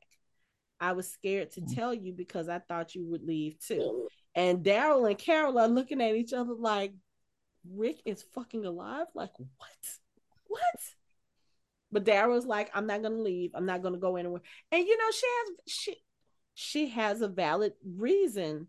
And I've said this before because people were like, I don't understand why she's not telling him. Um, do y'all remember that Daryl lived off the grid for 18 months looking for looking for Rick? Yeah, he did. He would not even come into Alexandria and take a shower or sleep in a bed because he felt like he felt a little bit of guilt and he felt like mm-hmm. I have to find him, I have to bring him home, mm-hmm. even if his mm-hmm. even if it's his body. I need some mm-hmm. closure. Mm-hmm. We need some closure because again, I feel like Daryl feels like part of that is his fault because of what him and Maggie were trying to do, trying to go kill Negan. He was trying to distract Rick. They ended up in that damn hole with the walkers. Mm-hmm. And that just mm-hmm. wasted a whole bunch of time and ended up with them being in this position where Rick had to quote unquote sacrifice himself to save them. Mm-hmm. Mm-hmm. But yeah, so let's talk about Rick and Michonne. I know we got other stuff. Wait, wait, no, no, no, no. What? We're not there quite yet. Oh, we have to do the one year. One year. We get, we okay. Because oh, we're gonna end. We're gonna end with that. Fountain. Yeah. About the what? So Hanukkah said she wanted to say something about the fountain. We go ahead. What, what's going on with the fountain? no, I'm just saying, you know, I was just looking at the fountain. I was like, so did they build that in the lower section or did they rebuild that like in the estates as like it looked monument? like it looked like a monument because when, when they was up on the little thing talking, all that behind them was clear. Everything was clear. Yeah. Okay. And that so could have been a part that we never saw before too. No, they probably turned that estates into because that's a lot of no, that's a that's lot a of lot rebuilding. Of damage yeah, because had. it like the ground has sunken in. I don't mm-hmm. think that that section. I think it's behind the curtains, so that you don't see what's behind the curtains. they they're covering up the burnt forest behind you. That could have been a park that was already there that's been dedicated. Okay, that's right. Max went to a different hair store. I'm dead. found a new wig. They yes, she did. Yes, she did. She had a baby. She had to get a new one. You know, hair grow when you have when you're pregnant. you know. you know, it's the vitamins and yeah nutrients mm-hmm. that the baby yeah. gives you. Okay, so she, that was her own hair then. Okay. So yeah, we we get the we get the one year later. Everybody's happy. You get to see Magna. Oh, I'm sorry, Thanksgiving scene. Magna and Yumiko are back together. Back together. back together again. Life is too short now. Come on. And you know, the funny thing together. is they, they were talking about it on Talking Dead, and uh Eleanor Matsuura was saying that when they got the script, you know, I think the kiss happened between them, but then when it came to the year later part, apparently they weren't together anymore. And Magna supposedly had a new girlfriend. And she said oh, she no. was like, uh uh-uh. We're not doing this. She said she called Angela and was like, Can we please let them have their happy ending? Like, right. Can that be a thing? And I'm like, like why would we end that Thanksgiving y'all kissing and then a year later you was another be like, well, nah, I mean, we're not doing this. Well, I mean, if you think about it, it's realistic. Some people just aren't meant to be together. And I'm gonna be honest. I'm I'm gonna be very honest. I was not one of the people who bought into Magna and and Yumiko's relationship because really? you, I, I didn't at first. Like it was so weird because at first it was like they were just friends, and then all of a sudden, out the blue, they're they're kissing each other when they when they were um this was when Alpha infiltrated the carnival. Mm-hmm. Mm-hmm. They kissed each other to go one way and to go the other way, and I was like, oh, okay, I guess they're together. And then you got the one scene of them, you know, the one love making scene that we had of them, which I will admit was was quite hot. But it's like other than that, I didn't really feel like it's it was kind of like one of those relationships I felt like was kind of thrown in there like Rosita and Gabe. Like you have us when we first meet them. Magna is distraught because this guy who was part of their group ends up getting killed. And I thought, oh, that's her boyfriend, mm-hmm. which could have been. But I never saw her and Yumiko act in a way that would have suggested that they had interest in each other. I just and maybe if I go back and rewatch it now, I'll probably see it. But I never saw it. So when it happened, I was like, that came out of left field. Like, where did that come from? I it wasn't that I didn't like it. I was cool with it once I realized, oh, okay, I guess they're together. But again, it just felt like we would get like these intermittent scenes of them together. And then Magna disappears because of the cave in, and then she comes back and she's angry, and then she has this breakup scene with Yumiko, I can't do this anymore. I was like, you can't do what? You ain't been here to do shit. Like, I was so confused. yeah. I, I, I, you know what? And I'm I'm with you too on that. Yeah, I was so yeah, confused. It, it, yeah, it was but, like, wait, what? Did I like, miss something? I saw more of it after they broke up. Like once they got into the Commonwealth, and you could kind of see them stealing glances at each other while uh-huh. Yumiko was up here being an attorney and Magna's down here being a server. Like you could kind of see that they're kind of like, um, I kind of want to be with you. I was like, I see it more after they broke up than I saw it before. When Same with together. Gabriel and Rosita. I never like when they first got together, I was like, this is weird. I mean, him and Anne were weird. Him and Rosita, I was like, that flew over my head. I couldn't see how that even happened, especially when she had Siddiq, because I felt all the chemistry with her and Siddiq in just the few the few scenes that we had them with. Uh, that we had. But see, wait, wait, you, you well, I got it because if you really looked at it, when Gabriel was with Anne, I mean, he was laying the lines down I get he a line giver, so that's what he did with Rosita. And I Rosita and Siddiq was like, "Oh, we, you know, we on the break." And Gabriel was at, you know, at night just talking to her. and they were like, "Well, what else? To, what, what's the what? What we need to do? Let's go ahead and do it." And she enjoyed it. I mean, and, and that was their relationship. There's a lot up under that little father suit, right? mean, I get it. It was just again that was one of those relationships that threw me for a loop.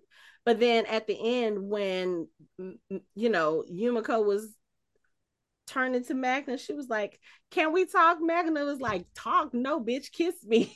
I was like, "Yeah." I was one of the people who was cheering because I was like, "That's what I'm i really wanted out of the end yeah. of this series." Like, I knew that there would be some deaths. I knew that there would be some heartbreak, but I was like, if you're gonna end this show, if there's a possibility we may not see most of these characters again, please let them be happy. They have been fighting and fighting and That's fighting true. and fighting and fighting for this whole time. Let them have some peace. Let them have some happiness. So when mm-hmm. they kissed, I was like, okay. Just like they won't give Daryl no happiness. He got a mm. little happiness. He rode off into the sunset. Okay, here's the. He got a thing. motorcycle back. So this is the this is the thing that did piss me off about this episode. Y'all been teasing this whole Daryl and Connie thing, and then did it again. And even in this episode, at the end, she's sitting there having a nice little picnic with her friends. Daryl comes in, she sees him, she grabs her bag, she gets up, she runs to him, and it's just a hug. You should be like a regular like, conversation. Why, why, why the hell we got this? I mean, you could have just left this on the on the cutting room floor. I didn't need tongues this. are down. I I didn't need this. I I'm just. It was the closure and, and, for their relationship. And from what, of what? From what I I'm trying to help. I don't know.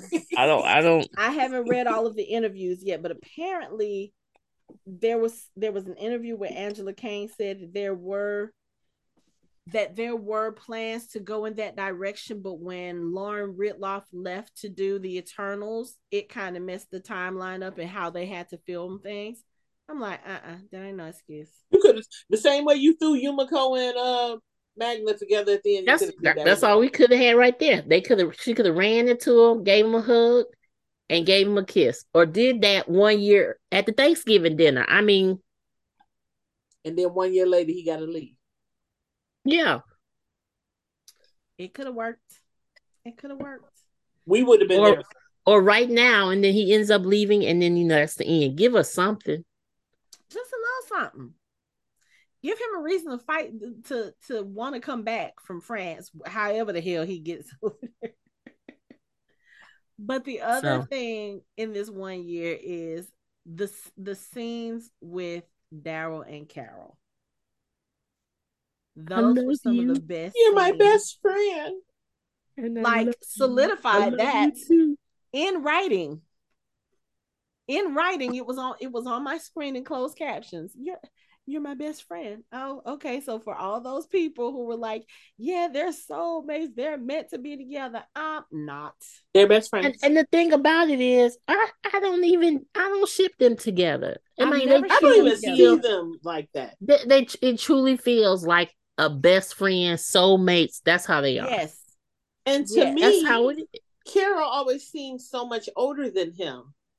And especially like in the beginning when um he was doing all that searching for Sophia.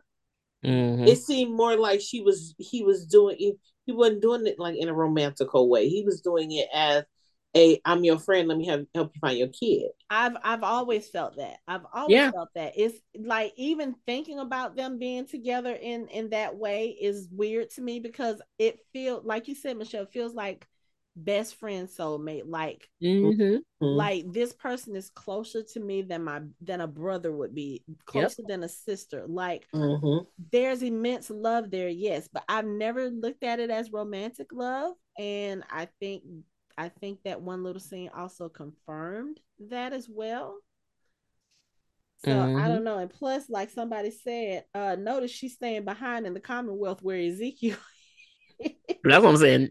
That's who she's gonna get back with. Because she's gonna get her baby daddy. That I have felt. Yes. Like many a time. Even yeah. from the beginning, when she was looking at him like he was crazy, there was something about him that she was drawn to, probably because of his ridiculousness. Mm-hmm. So, and even when they was right before he got kidnapped, and they in the store, I mean, in the um, yes, in the bakery, even then. I like thought they, I recognized your footsteps. He was yes. like, uh, you know me a little too. Yeah, she's like, well, that's what happens. Got some you, pastries. When you're married to someone, I know like the footsteps years. naked. Mm-hmm.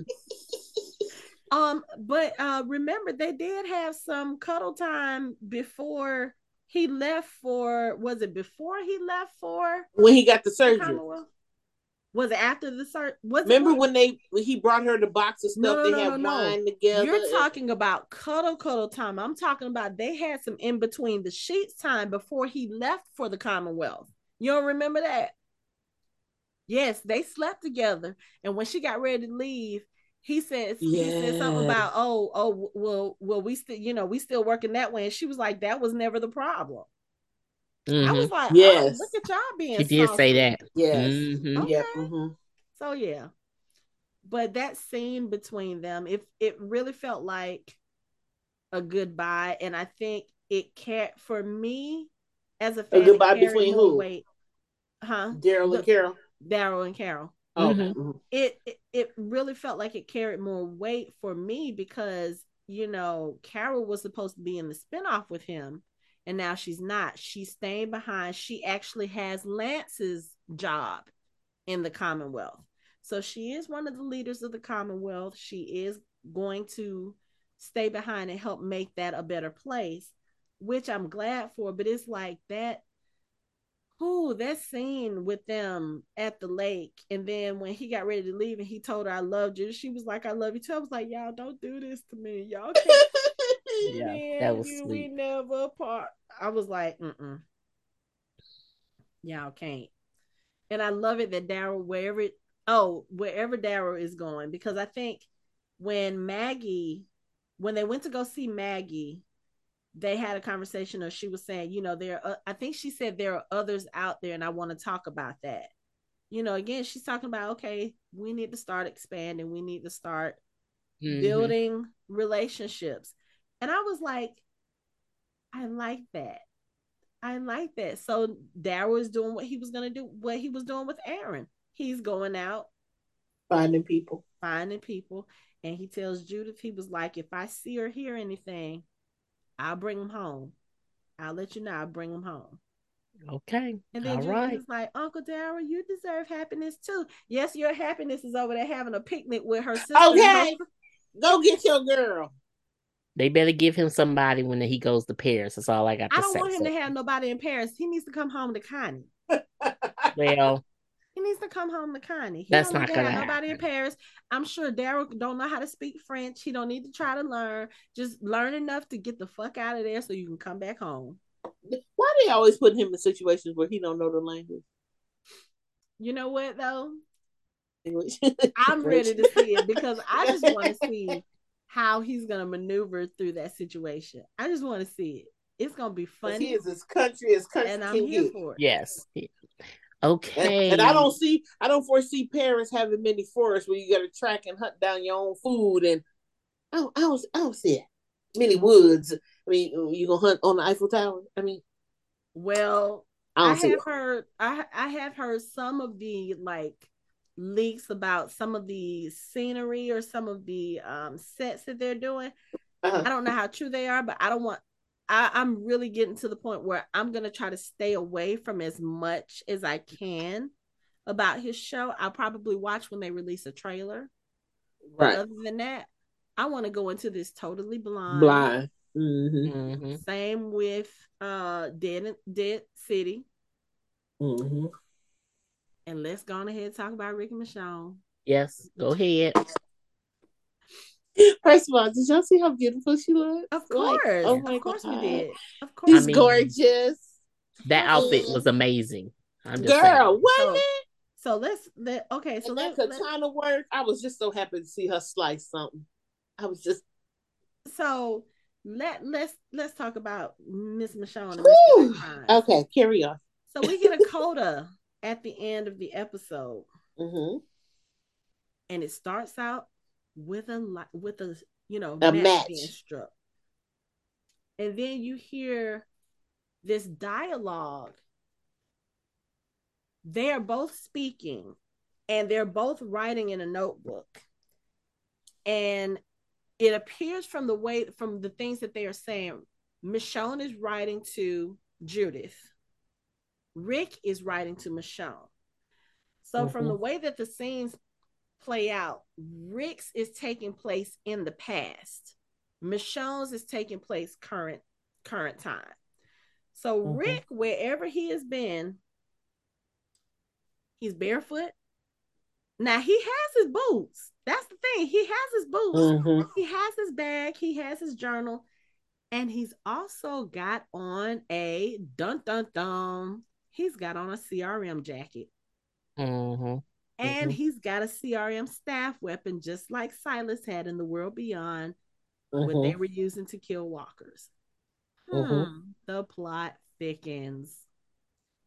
So he's having this conversation in his head with Michonne, talking about the people that he's loved and lost, and the things that they taught him, and the things that she taught him, and how he's holding on to that, and he's trying to get back. I was like, okay, y'all. First of all, let me say, when that match struck in that theater, you could feel fucking electricity. That whole place erupted. erupted to the point where I was sitting there Erupted. shouting. I was like, "Y'all shut up," because we didn't have closed captions on the No. screen. Right, right. So you could hear him saying stuff in the background, but because everybody was screaming, we couldn't hear what the fuck he was saying. I was like, "Y'all, please shut up so we can hear what he's saying. Please, just please shut up." But I was like, "Okay, was amazing. I'm just gonna have to listen to it later." Yeah. I was glad to just be there for that. Right. The amount of energy in that room when that match lit and we saw them curls dangling on that forehead. Absolutely. Baby. Absolutely. And then on Michonne's end, like I said, she's writing to Judith. And what I found out later, going back looking, she's writing in the same notebook he had. So that bag and everything, that's all his stuff. So whatever he wrote to her, she's read it. She's mm-hmm. seen it. So now she knows definitively he is out there. That is the mm-hmm. only reason why Michonne has stayed away this long. Because I feel like if she had been uh-uh. out there searching for him and didn't have any kind of like any indication that he was out there, I think she would have gone back a long time ago. She would have been like, okay, look, mm-hmm. I tried, I looked for him, I lost yeah. track of him. I don't know where he could have been if he's alive. But no, you have this notebook and you have these boots. You know he is out there, and I think that's the only reason why she has stayed away uh the, as long as she has. Yeah, and it took Hanako to make me realize that when he threw the bag, he threw it on the ship that she found. He, yep. That Virgil took her to. While he's sitting there writing in his book, he hears or he's standing at the water's edge. Now, apparently, he is in, I think somebody said Philadelphia because that somebody else said Jersey. I heard Jersey. I think you heard Jersey because people were trying to say he because he was in Jersey last week that they they were thinking that's what it was. I don't think that's where he was. I think he was in Philadelphia. But he's standing at the water's edge and he hears a helicopter. And that's when he's like, "No, no, no." He gets ready to run and he throws his book bag on on that boat and somebody in the helicopter you know, says, uh, what what does he say? Commandeer. Come on, Rick. Yeah, Commandeer Grimes, you have uh you have uh, abandoned your post. You need to come back immediately. Blah blah blah. And then the guy says, "Come on, Rick. What what what was it that he said? You you heard what he said. There's no there's no something for the living. There's no I can't remember what the words were. But I was like, hmm, because Rick looks at this helicopter and he smiles. I was like, what the hell? What the hell is this? Hold on, Rosita is about to die in my background. I have to pause my TV, but um, I'm sitting there like, who is this? Now I need to go back. Now I haven't paid attention to the voice, but recently online, people are speculating that that's Giancarlo Esposito's voice on the helicopter. I was like, okay, I got to go back and see. Mm. But Michonne, on the other hand, Michonne has this nice new bodice and it's made of leather. I'm sure to like protect her. She's got this interesting little headpiece that's got like this gold uh mm-hmm. face guard on it. She still has her katana, she has a horse. And when we see her, she's riding the horse, she kills a walker, and then it looks like she is about to ride into a huge ass herd. And I was like, what the fuck is going on? But I need to get a better look at the background because somebody was saying they think that it looks like a city behind her and like there may have been people or something burning. I'm like, no, I think those were cloud clouds, like the shadows from the clouds, but I'll have to go back and look and like really, really pick it apart. But yeah, we have Michonne back. We have Rick back. And like Casey said, the theater went fucking bananas. Went bananas. B A N A N A S. Bananas. Whew. And then we got to watch her on the walking uh on the talking dead with a lot of the other stars, uh a lot of the other cast members. Um Chandler Riggs was there and turns out Chandler was in the finale episode. Yep, he was. He said that he came to set on the last day just because he wanted to be there for the last day and um he said denise i think did he say denise i think he said denise saw him and she she gave him uh seth's hat and was like get out there get out there so he was one of the background uh extras back there working in the gardens right behind maggie and hershel in alexandria i was like oh that's sweet him came home for the end which was really sweet because I mean, if we couldn't have Carl at the end, which sucks because we should have had him till the end of the series, at least he was a part of it. Yes. You know, I thought that was really sweet that they even allowed him to do that. So, yeah, it's over. I'm so sad. I'm so sad. Um, let's see. I'm trying to think because I know there's probably some stuff we forgot to talk about. I was just mostly thinking about the important stuff. Um, which I think we we actually hit everything. Did we? Mm-hmm. Yeah, we did. Wow. Okay, I thought it was going to take a lot longer to talk about this episode. But okay. I can't wait for the spinoff. I'm gonna be there front either. and center like this. I'm yeah. sure. I'm sure. Watching faithfully. And if they put put it on your calendar, Michelle. If they what? have a talking dead, we're we're going. we are okay. going. Look at me. I'm all on the let me I'm trying to find Carl.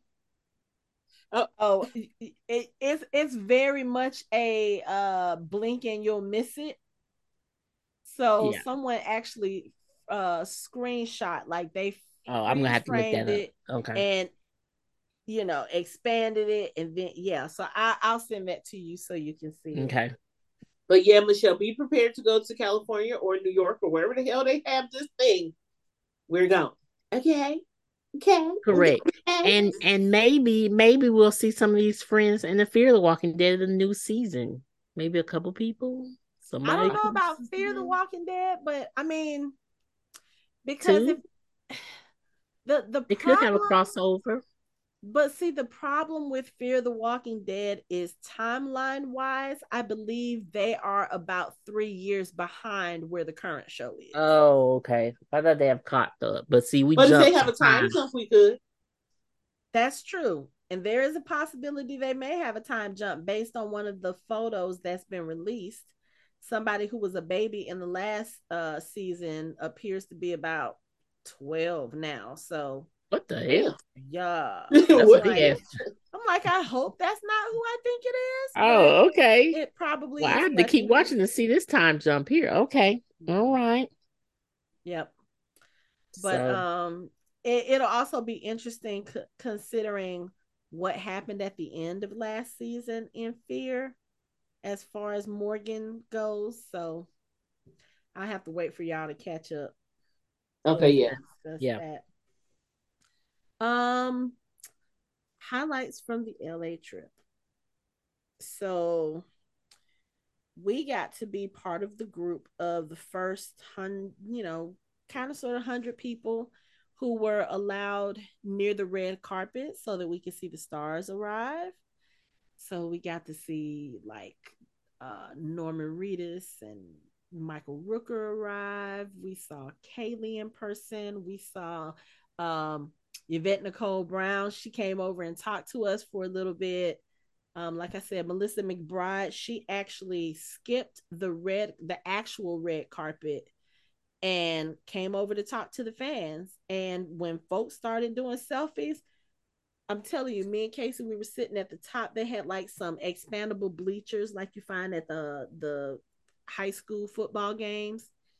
Mm-hmm. I ran down those things so fast. I was like, please don't let me bust my ass. But if she's taking selfies with people, I need a selfie with Melissa. I've never had an opportunity to meet her before at a con because when she goes to conventions like Fandemic or whatever, she's one of the VIPs. So you have to pay a lot of money to even be able to meet her and because they always overbook those people you never really get to spend time with them. Like it's literally hey how you doing? They're signing autographs. You take a picture then you gotta go. And i was like I, I just i can't do that. So the fact that we got to meet her and she was she was very lovely to the fans very nice talking to everybody. Um really everybody that we got a chance to meet there was amazing. We we got to meet um Walker Wynn, who was one of the Canva finalists for the contest that they have, and she is the art she's the person who she's the artist who did these posters behind me. Um, so we got to meet her in person finally, and uh, Vincent, the person who actually got us the link so that we could get our tickets and reservations and go. We got to meet him, and you know, we we just it was a fun time, even just standing in line talking to people. Casey is one of those people. She does not meet a stranger. She was talking to everybody, everybody, everybody. everybody. Anybody who walked around with a badge, she was like, "Hey, what you doing? What you supposed to be doing? Where you going?" I mean, she was talking to everybody. Honestly, I swear that's how we ended up with bracelets. I swear. You might be right. Because when they had, they was like, "Oh, we got only got one left." I was like, "Give me my bracelet because I'm yeah. the next one." Yeah, and so she was bracelet. like, "Hold on." Left, came back with two bracelets. Mm-hmm. So it, I mean, it was it was a lot of fun actually being able to watch Talking Dead, and this was something Casey had said in LA when you talk about manifesting stuff because when when they started season 11 or not even started season 11 at the end of season 10 i had said to casey i said now you know they're probably going to do something big for talking dead for the finale mm-hmm. i want to be in la for it i was like i don't know how i'm gonna make this happen but I really want to go. And I really thought it was going to be one of those situations where you go online and you request the tickets like you would for a regular Talking Dead mm-hmm. show. Mm-hmm. So I was like, yeah, those tickets go so fast because they only allow 20 people in the studio audience at this point because of COVID. But I was like, nah, they're going to do something big. I don't know what they're going to do and I don't know where they're going to do it, but it's got to be something like for the 10th, I think for the start of the 10th season, they were at Madison Square Garden I believe that was the one where they were at Madison Square Garden, or one of the ones they were at Madison Square Garden. I don't remember. It might have been the hundredth episode. But I was like, they have to do something big like that in order to see it out out the door. So either way it goes, I'm gonna find myself in LA somewhere. And we were there. We were there. We and we didn't get murdered at our, at our hotel. We did not. She kept saying, "Oh my God, this looks like a murder hotel." It was a cutesy little, um, I don't know what you, what you want to call it, like a boutique ho- hotel type. It was, it was, a motel. It was a motel, but okay. It, uh, well, it was an inn. It was an inn, but it was, you know, it was decent for like Red Roof being there. It was very, uh, it was very cheap for us. And right. we parked our scooters outside, and they were still out there. We went the next day. So. We did. We we took we took scooters around the city. It was fun. Which was awesome. We had a good time. We're gonna have to do that no matter what city we go to. We need to find a scooter. It was awesome. Look, we even decided we were gonna take the scooters to the airport that morning. Now we were 11 miles from the airport. We decide, okay, we're just gonna. We have time left on our scooters. We're just gonna ride the scooters until we can't ride anymore, and then we'll Uber from wherever. So we finally get in the spillway, you know, a little spillway you see in all the movies. We've seen it in the Fast and Furious movie, you've seen it in Stranger Things, something similar to it. We get on the bike trail. We're not on the bike trail five minutes, and Casey's scooter dies. oh, I was so mad. And we are nowhere near the street. We are nowhere near the street. We're nowhere near anywhere where we can come up to the street. So I try to I try to turn my scooter off so I can walk with her. No, they don't allow you to turn your scooter off. There are certain areas that are considered um, off limits, and you can't leave a scooter there. So I had to ride for an additional two miles to get to the street and get somewhere where I could leave my scooter. so that was an interesting morning trying to get back to the airport. But overall, again, we had a great time. We got in on Friday. We went to get something to eat, and then we looked at the time. We were like, "Okay, it's four thirty. Um, the Funko store closes at six o'clock. Let's just go look at the Funko store." And when I tell you, Casey and I were walking around that store, that store, like we were children. Picture, picture, picture, picture, picture, picture, picture. And then we made our own Funkos. And we made our own Funkos. I'm and jealous. Then, and then because we were on Hollywood Boulevard, we walked for two miles looking for Norman Reedus's Hollywood star so we could take we're looking at everybody else is like, oh, oh, oh, oh. But we're like, no, we're, we're looking for Norman's, especially because both of our phones were about to die. I was just gonna say. We were like, we just need to get this one picture and we're good. But we had a great time. It was, you know, great being there with other fans. Um, like I said, if I could do a if I could do that kind of viewing with fans for big episodes like that all the time, I absolutely would mm-hmm. because you can't beat that kind of energy. Mm-hmm. Like it was it was an amazing vibe to be around. And then of course seeing Talking Dead on stage, seeing, you know, Scott Gimple, Greg Nicotero, Angela Kang, I think who was on this side, Norman, Melissa, Lauren, and Jeffrey Dean Morgan. And then over here you have like Ross Marquand, you have Khary Payton, Michael Cudlitz was there, um, Christian Christian Serratos was there, um, Sarah Wayne Callies, uh, Lori from season one was there with with the kids, with uh, Judith and Carl, and it was just, it was a lot, mm-hmm. but it mm-hmm. was so much fun, and we were like, man, Michelle should be here. we were. Michelle should you see my face? She should have been there. She should have. Yes, I had to throw my own little solo watching party. Mm. Well, at least you didn't have to tell nobody to hush when Rick started talking. No, I didn't. It was just me, you know, screaming and talking. Right. Okay, so because I was like, what, what, what's, what's about to happen? Who are we about to get? I and the excited. crazy thing was, of course, because we were there in the theater, we couldn't like I couldn't do what I usually do. Like when big moments happen, I usually pause. I have to take it in. I couldn't do any of that. So I had to just go with the flow and feel everything. When I, like I said, I was a mess by the end of that episode. A pure, pure mess. And then when they did the in memoriam on Talking Dead for Rosita, I was like, damn it, I just stopped crying. Yeah. Like, why are you doing this to me? That's and I was mad at the end of the episode. I was mad. I had to process because I really didn't. That was hard with her dying.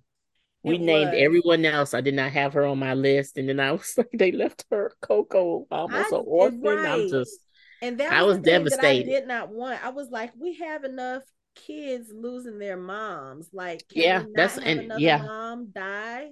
Mm-hmm. I mean, I get her reason out. for it. I get her reason for it. She said it was a, you know, she felt like with the happy ending that most of the characters got, she felt like they needed to break our hearts one more time. Okay, I get it. Whatever. If that's well, it, it they did. That's selfish. Yeah, it is because it could have it could have been Aaron, and we could have been all right. No, absolutely not. How okay? how about somebody that doesn't have kids to leave behind? These kids have been through enough. Well, if I had to pick one, it's gonna be Aaron. No. Not Rosita. No.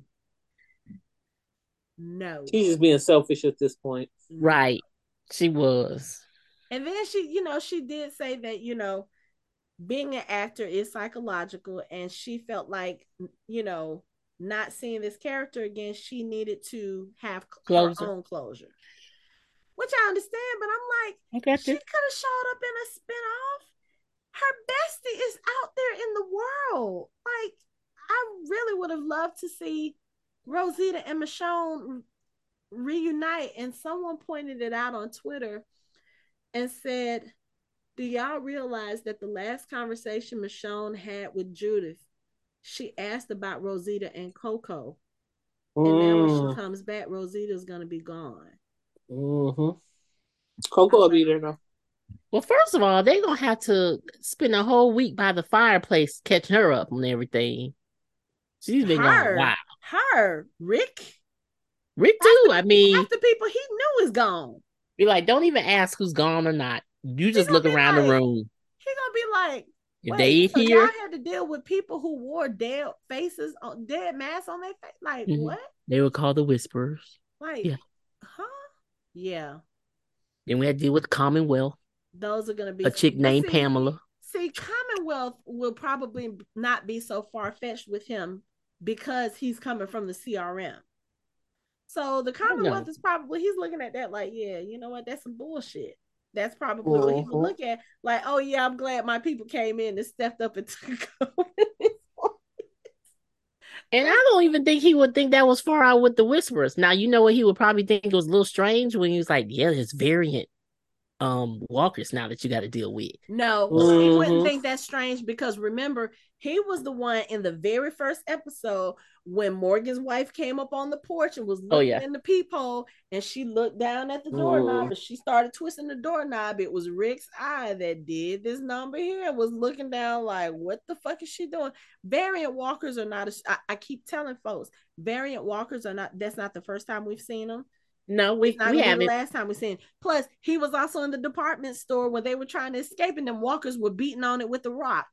Right. No. walkers, that ain't no that ain't no stranger to but. But climbing climbing up some walls, he may be like, oh, okay. No, because when him and Glenn walked Which out for the climbing? first time with the guts and they climbed over the fence, there were some walkers climbing over the fence. I don't remember them. that part. Mm-hmm. When they or that little girl he or that little girl he shot cargo truck. Okay, or that little girl he shot who was still carrying her teddy bear. No, she she wasn't carrying it. She was walking and she bent down to pick up the teddy bear and kept on going. again. And carrying her teddy bear. Walkers mm-hmm. are not they are not new. So for him, none of that would be. He's like, all this shit is strange. Mm-hmm. I'm all right. mm-hmm. He'd be like, "Oh, I've seen that. Oh, I've seen." He's that. like, "I've seen it oh, all." Then, so the whisperers wouldn't surprise him. With fifty thousand people, I've I've been over here with the CRM. They got two hundred thousand.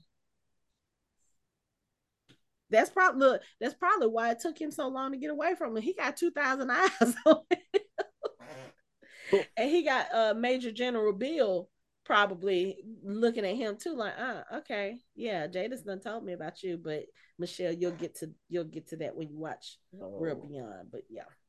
Mm-hmm. So I get through this season. Mm-hmm.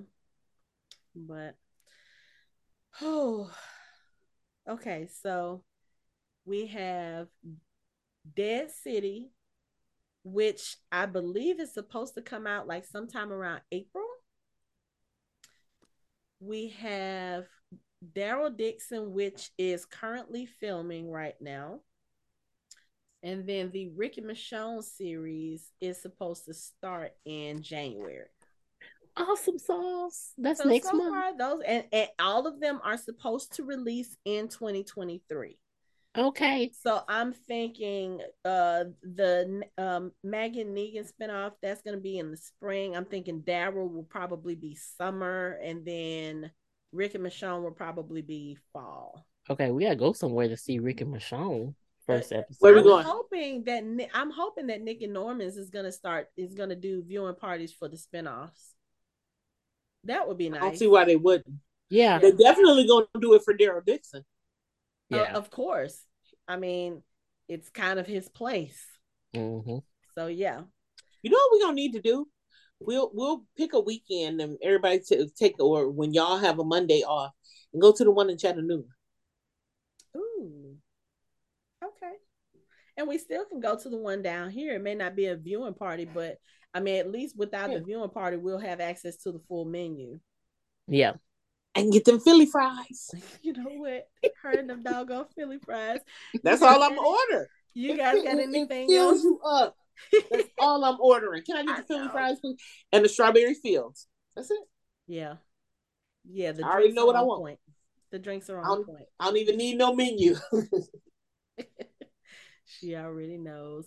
You guys have anything else to say about the Walking Dead series finale? I'm gonna say that every time I have to say it out loud. I'm gonna say it was a wonderful 12 years, and I'm glad it ended the way it ended with my yeah. boo. So that means I get a little more of my boo but I've enjoyed all the deaths, mm-hmm. all the lives, all the celebrations, all the characters we met, all the characters we lost. It, the it was we loved, the ones it was a good ride. It was a good, good ride. Yeah. I'm just ended on a great note. It, it, it did. It did. Mm-hmm. Even after breaking our hearts and ripping it out and stomping mm-hmm. on it and all that. Yeah. Yeah. Took us to the streets. Mm. Just made us feel it like, oof. Okay. So I guess that is it for our Walking Dead coverage until Fear the Walking Dead returns. I believe that is March, maybe. I have to go back and look. But I know Fear is coming back, and then we have Dead City coming, and that's within the next few months. So at least we'll, I don't know, we have something to look forward to.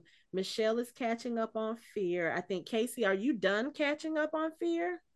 No, remember, I, I can't, it's not on Hulu. Season seven isn't oh, on Hulu. That's right. So, so I got to catch find... them as they come on, and they're not on AMC Plus, which I'm about to cancel. So we're gonna have to figure out some kind of way to get them caught up on Fear the Walking Dead so that we can cover that as well. Because but I think it's I on can't... Pluto TV. It's on. I'm I'm watching it off of um Hulu. No, yeah, but, but it stops at season, season seven. seven. It does. Okay. Yeah. No. What's the next season though? I mean, it stopped at season six. I'm sorry. It stopped at season okay. I just had to find see because I'm on season three. I'm towards the end. Oh, okay, you, yeah, you good? Because I I got all the way up to the end of season six, and then I go to go to season seven. It was like shows you may like. And I'm like, hold on, I'm a whole. so I was able to catch my. I set my DVR. I found season seven because even on on Xfinity, season seven you got to pay for. But I found I went through and I found the first eight episodes that were free, and I recorded those. But I have not been able to catch the last half. Okay. So I'm sure as we get closer, they'll have some type of marathon. I'm sure mm-hmm. and I'll be able to catch the last, or at least be able to record them to where I can watch them when I when I can. Right, right. So, um, so yeah, that's that's gonna be it for our Walking Dead coverage for now, and we'll see you with Walking Dead in 2023. But for now, that's it for our show. You can find us online at www.phantomhybrid.com. We are on social media on Facebook, Instagram, and Twitter at Phantom Hybrid. We have a YouTube channel where you can watch our videos. We have a Discord channel where you can chat with us and you can listen to us on all major podcast streaming platforms. Thanks for listening. We hope you join the conversation next time.